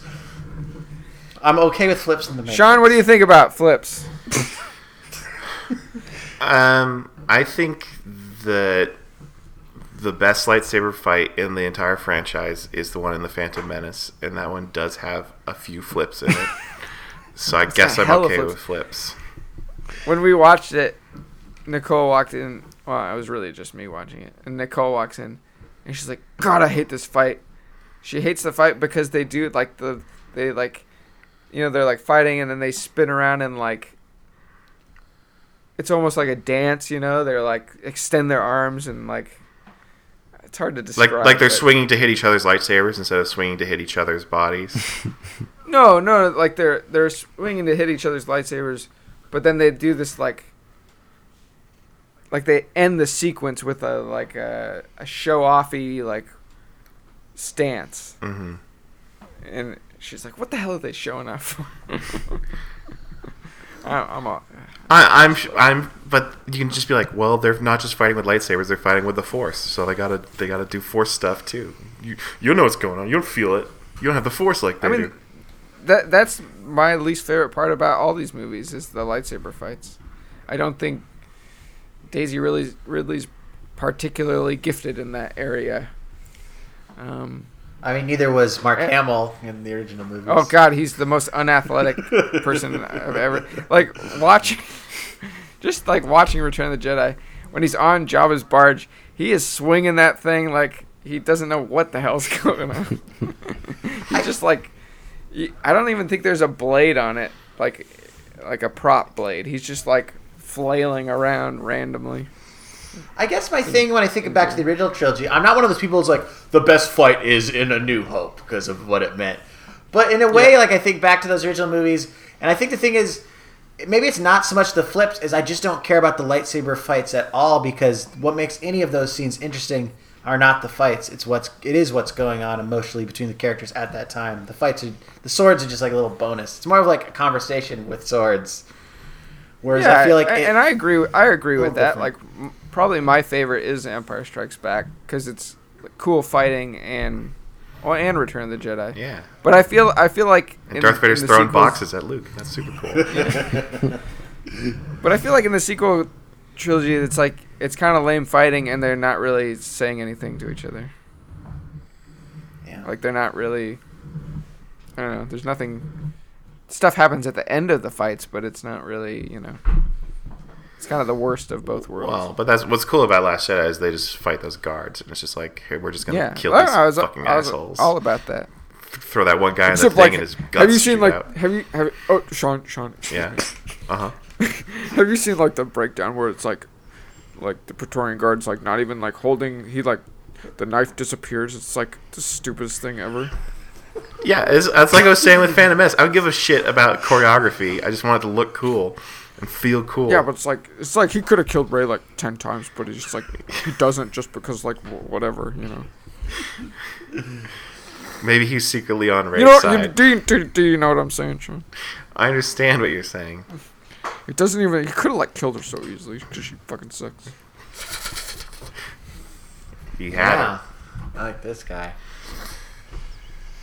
New Uh, character I'm workshopping oh yeah, so we talked about we we, we, we I don't do we want to say anything more about Carrie Fisher? It's weird. It's not. It's you know it's it's kind of what we feared. Uh, it's kind of what I expected. It's fine. Like I'm I'm imagining like when Chris Terrio talked about how she had a ton more scenes with Rose, how bad they must have been. like if what we got is what made the movie, yeah. you know, I, yeah, it was probably you know they did their best. I think the the thing is they really wanted to do right by her, and so they give her the moment where she reaches out to Ben, which allows Rey to stab Ben, and that's the most confusing moment in the whole movie for me because I'm not sure what's happening there. I'm not sure if Leia is distracting Kylo Ren so that Rey can kill him. I'm not sure if she's like reaching out to Rey. Uh, It sounds like she's reaching out to Ben. She's trying to save Ben. uh huh. So let's talk about the ending of the movie. Um, so Palpatine has his master plan of let Rey kill me, and then I get to be Rey, uh, because she's my descendant, and therefore just as powerful in the Force as I am. Um, but Ben shows up and he kills the Knights of Ren. Um, and so Palpatine changes his plan to absorb the energy out of Ben and Rey, and then shoot up into space as lightning that hits all the good guy ships. Hundred percent of them. nice, hundred percent accuracy. That was ridiculous. See, like my thing is, and you know, of course, John and I are going to disagree on this. but if if if you're going to have like a crazy, ridiculous thing happen, I would rather it be flips than shooting all ships in the sky with lightning. Yeah. But I feel like that's also JJ's like he's going to acknowledge the prequels exist, but when it comes down to it, this is his Return of the Jedi, so he's going to use lightning. hmm I just feel like it would be more like I don't know inclusive of him to like do th- other things that Palpatine's known for. Yeah. Yeah, the- his other thing thing he's known for, the that one movie. Yeah, I, I think it's a, a missed opportunity to show off something new because we already had a scene in this movie of someone shooting a ship with lightning. Um, Yeah. And I really liked that scene. I thought that was very effective and shocking. Uh, and the only, Knocking because of the electricity. the only thing that's disappointing to me was that it- it seems like she's just killed Chewie, and then the movie's immediately like, hey, don't worry, Chewie's still alive. That would have been a good surprise. Kill Chewie. I was floored the first time I saw. They should have killed Chewie, and then him and Han are Force Ghosts at the end. Um, but then Rey picks up both the lightsabers, and for the third time in his life, Palpatine gets fucked up by his own lightning being blasted back into him.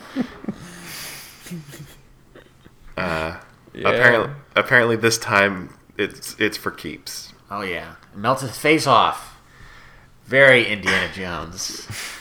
And again, it's like they could have done something else. Like she like like what if Rey had found a way to cut Palpatine off from the Force without killing him, or you know any any there, there's an infinite world of possibilities of how they could end this. But they're like, well, what did they do in Return of the Jedi? Well, he, he shoots himself with his lightning, gets thrown in a hole. And this one, like, well, we'll go, we'll go for that hard PG thirteen and just have him get fully disintegrated with the lightning. Or she. So one thing And that's know- the whole thing about like it has to be lightning. It has to be lightning because that's what I remember liking about Palpatine in Return of the Jedi. So it has to Uh-huh. be lightning. Okay, alternative ending to the movie. Uh-huh. What's the one thing we know that Palpatine likes to do in his spare time? Go to operas. Go to the opera. If she starts singing opera music to him, he's so moved he decides to that I'm, he's going to be a good grandpa. That's alternate ending. I, yeah, I want to hear Rey say. I want to. I want to hear him sing that opera from Revenge of the Sith. wow, wow, wow, wow, wow, wow. That's the one thing we know he likes to do. And then the, all the guys in the Coliseum start singing along. Blue George Lucas is there. Yowie. I like that. What do we think about all the voices? It was fine. It was cool. I liked it. I mean, you know, Don't you think those voices were doing flips like the whole time? They're like flipping around. Yeah, it was fun because it was for the fans. I was fine with it. I don't know. Sean, did you not like it? I mean, at that point, I didn't care anymore. But it, it I mean, ties I, into my I my- absolutely didn't care. my but it's a same nice complaint bonus. that it's um This is all bonus content. This movie's bonus content. Special features. That's how I feel about this movie. That's why I don't hate this movie or anything. I have a lot of problems with it, but I was like, well, it's an impossible situation. There's some fun stuff in it. Just bonus content. um anyway uh the act of holding up two lightsabers and shooting lightning back into Palpatine seemingly kills Ray. Um, but Ben is able to come back and he uses the Force healing, which is a light side ability. So he's he's fully on the light side now. If we're going by video game rules, I don't know if that's. Exactly. I was just gonna say that. Um, and uh, and unlike when Rey healed people, because I guess Rey's fully dead, um, Ben dies from doing the Force healing. Uh, but they do get to share a quick kiss, and he gets to turn into a Force ghost. So lucky him. Although we don't see his Force ghost. Yeah, how come he wasn't there at the end? I guess he's not That's a another thing that. That's an well. That was another thing. Uh, Chris Terrio talked about in that interview is they like debated for hours and hours about who should show up at the very end, and they just thought it was the most powerful. That it's just you know Were any of you guys? Sorry to we're interrupt, but teachers. were any of the guys in the back of your mind thinking she was gonna turn and see like everyone's Force Ghost, like every like Oh. Yoda and That's what I was hoping. I was like, let's Force Ghost party. So Let's go. I do. I like. I. I'd like to end with the ending of this movie because I do have a problem with it too. I mean, we talked about the name thing. Um, but and, and and how my my belief is that the family that matters to Rey is the Resistance allies she has, not the Skywalkers. Um, So she's just like fuck the Skywalkers. My name is Rey Resistance Family. My name is Rey Friends. My name's just Rey. Um, no, I, I think the decision to go to Tatooine is a decision for hey, this is this ties into the poetry it rhymes thing more than it does make any sense for the character, because Tatooine is a planet that Anakin was enslaved at, that Leia was enslaved at, that Luke only wanted to leave the entire time he was there. It's just a planet that no one would have a good association with. Uh, it's a desert planet, which is something Rey has a negative association with because of her time on Jakku. I just don't get the decision of I'm going to go there and bury their lightsabers privately, well, in, a, in an unmarked grave, so no one will know that except for me. But if you think of it from a hey, the, the original trilogy started on and ended on Tatooine, I guess it didn't end on Tatooine; it just started there. But the the prequel trilogy ended on Tatooine and started there, sort of in the middle. Yeah, it's a little on the nose. Like another awesome thing about the Last Jedi is when Luke dies, there's two suns. That's cool. Yeah, But it's just a it's just a like it's just a hint. yeah. It's just a little pinch of Oh, it's so fucking good. this is a little this is you know kind of my same problems with that episode of Mandalorian is like this is like beating me over the head with remember Star Wars Remember, remember. like I like I like to remember things I just don't need to be bludgeoned to death with them you know yeah. I love to subtly remember things it's like my favorite thing that's why I love most of the Mandalorian it's like yeah so much shit in there I remember but it's just little things here and there hmm Like the like the Loth cat, Sean. Remember the Loth cat? The Loth Cat. No, I don't. There's a in the episode The Village where he meets Cara Dune yeah, and there's like a weird cat, Baby Yoda like yeah. like hisses at him. Uh huh. That's like a Dave Filoni anime. It's from animation. That's like from the main planet on Rebels. Oh, well, that's why I don't So remember cool. it because I don't remember much So of Rebels. Yeah. I think that wraps up our Last Jedi conversation and and opens up the John's Goofs corner that everyone's been waiting Oh for. no! So You, you mean the rise of Skywalker? You just, You, just- said the last Yeah. Jedi. Uh, You just, Well, you just only- much rather talk about that. I'd just one. much rather talk about. There's The only Last three goofs written on the uh, IMDb Star Wars Rise of Skywalker page, and I'm I gotta say I'm pretty disappointed. Also, one of them is incorrectly regarded as a goof, uh, so I don't even know if that's worth reading. The two goofs uh, on the IMDb page are one is character error. On Kef Bir, the Millennium Falcon is landed by sideways ramming it into a hill, leaving a trail of destruction. Due to the landing gear being defective, the Falcon, however, always had vertical takeoff and landing capabilities, so this harsh landing is unnecessary. Oh, well, but maybe they just crashed and they weren't landing. Well, not, well 123 people found this interesting, Sean. Answer to that. Okay. They, they they should have just they shouldn't have said landing gear because that doesn't make it. It's just sticks that stick out of the bottom. landing gear. This other one is uh, a plot hole, uh, apparently. This is one we actually already talked about. Encoding the Sith Wayfinder's position in the dagger shape is a rather useless undertaking. At first, one has to stand within a very small margin at an exact spot on the shore, and second, the Sith must assume that the mangled Death Star ruins exposed to a very rough sea stay very much the same for a long time. yeah, fair enough. Yeah, the Force. Uh, yeah, I, I I think that's very easily rectified by the force. And my defense is Well, it's and like you have Jones. to point it at a certain spot. Like if she walks, you know, if she just like moves her head a little bit, it doesn't look the same. Yeah, and also it just points at a section of the Death Star ruins. Like it doesn't say what room. The Death Star is the size of a small moon. That's a long distance for her to cover. But it's right there. It's right there. Do I even need to read incorrectly regarded as goof? Because then that means someone wrote a goof, but then someone says that this is not a goof. Read it. I think you got to read it, John. Incorrectly regarded as goofs. 186 people found this interesting. Finn claims the second Battle of Endor was where the last war ended. In actuality, in the canon expanded universe, the war went on for another year, culminating with the Battle of. Battle- Ju- what was that? Hell yeah. Battle of Jakku, that's what that's what I thought exactly my line of thought when he said that in the movie.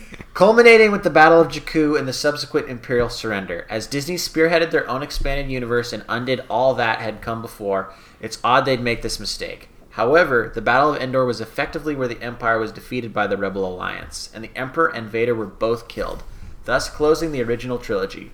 Further minor skirmishes with the remnants of the Empire and expanded universe spin off materials don't count. That just sounds like a pissed off expanded universe legends guy. Well, Which I, think, uh, I don't understand these people at all. that's the most popular goof on IMDb. yeah, of course, because it's a bunch of fucking idiot legends, idiots. You're not, you're not, with, you're not down with those guys? Oh god. They think that like for some reason like you're not allowed to read those stories or enjoy them anymore. It's literally all fiction. It's all made up. Yeah. It can be whatever you It's want it to deal. be. For the purpose of making new movies, they cannot possibly try to line up with hundreds and hundreds and hundreds and thousands of stories that all contradict each other and don't make any sense and most of them are bad. but I I mean I definitely get the feeling that like you know, there's a lot of things in this movie that like yeah, obviously JJ doesn't care about comics or books or anything. Mm-hmm. So But I also feel like, Like he, Chewie- like- he loves that vibe because this movie feels the most like the comics to any of the Star Wars movies I've ever seen. and I think that's a, a big Chris Terrio thing. Oh, like it like he was like in the interview he's talking about his like for like three months leading up to like while they were writing it all he did was like watch the cartoons and read the comics and read a bunch of books. And he's like yeah it was pretty awesome. I just did like star wars research for three months. Yeah, and I you can totally imagine in, in the context of a season of a show, like we need to find the thing that'll lead us to the Wayfinder, that'll lead us to the Emperor. Makes sense as like, well, we can make a little bit of progress in this each episode, yeah but as a movie, it's just exhausting. yeah Also, bringing Yeah, up the Battle of Jakku reminded me of I think a, a, a visual that symbolizes the whole movie to me, which is they show Jakku at the ending, and there's another Death Star falling to the Earth just behind the Death Star we saw Rey scavenging Yeah. in the first movie. It's like, oh, okay, so it's just literally it's the same thing, but it's a second time. yeah i, I wish that we would have seen some other planets like we get we get the two planets that are in return of the jedi like the exact same Mhm. planets You, do you mean, you mean you want returning planets? Or new planets? Sure, but li- like any of them, like I guess in the special edition they show like Coruscant, And Naboo. Naboo, yeah. But I mean, I mean, I guess those are all the planets. Did they show Bespin in this? Yeah, at In Rise of end, that- Skywalker? that- that- yeah. that yeah, that's like the big. I thought it was Coruscant for a second, but it's Bespin. Like, why show Bespin? It's like a Yeah. mining. It's not even like a planet. Maybe a nice shot of Hoth. It's like a little factory. Yeah, have- Some tauntauns looking yeah, up Hoth at the doesn't sky make from much Hoth. sense. But yeah, it doesn't have to make sense. but- it's Star Wars. all yeah, all about Ewoks. Yeah. All about Ewoks. Colin got his precious Ewoks in. Yeah, as always, we'll let Colin have the last word on the Rise of Skywalker. Um, there are other movies you can go see that aren't Star Wars. Oh, you're repeating yourself too, just Yeah. like the series. I know. This is like Colin We're on the Last we're Jedi doing it. podcast when he said, "You know, there's actually good movies to go see right now, right?" and then Nancy went doo doo doo doo. Just I like mean, our I did that lives, it's because I- poetry. It rhymes. I I did that. I don't have being original self-aware. thoughts either. Well, I I did that because John told me about that moment from a while Oh, good. But but I don't know if Colin was actually being genuine or not. Um, no, I, I that was literally all I could think of. I it was just weird. Like I've seen a movie a day, like for the past week, because I'm just catching up with 2019 movies, and I just, I just haven't thought about Rise of Skywalker since I saw it very much at all. I, I'm just like remembering it after seeing it with you guys. Yeah. It's funny how even like Adam Driver has a bunch of other movies out right now, like The Report and Marriage Story. Like he don't give a fuck. I guess I mean I don't I don't view these films through a a movie lens. Uh, okay. Like I view it through like I I enjoy this the lore and the world and the the you know this the o- the story. I like I like stories in this setting. So when I get a really good movie like The Last Jedi, I really enjoy it. But I, I feel unique in in the fact that I d- you know, I don't know. I'm not I don't view these movies critically because most of them don't make any sense and aren't very good. Well, there you have it. There's Why'd you uh, throw it to me at the end? What what am I gonna fucking add to Star Wars? I just feel bad you're up so late at night. I wanted to give you a chance. Yeah, well, what, whatever. It's fine. They made some movies. Cool. Good job, guys. We did it. Good job. It's it's really hard to make a movie. Good job. Yeah. Congratulations to hell everyone yeah, involved. it's fucking hard to make a good movie. Uh, go watch Avengers Endgame on Disney Plus, streaming now. Um, so, so this wraps up uh, the pick for the year 2019.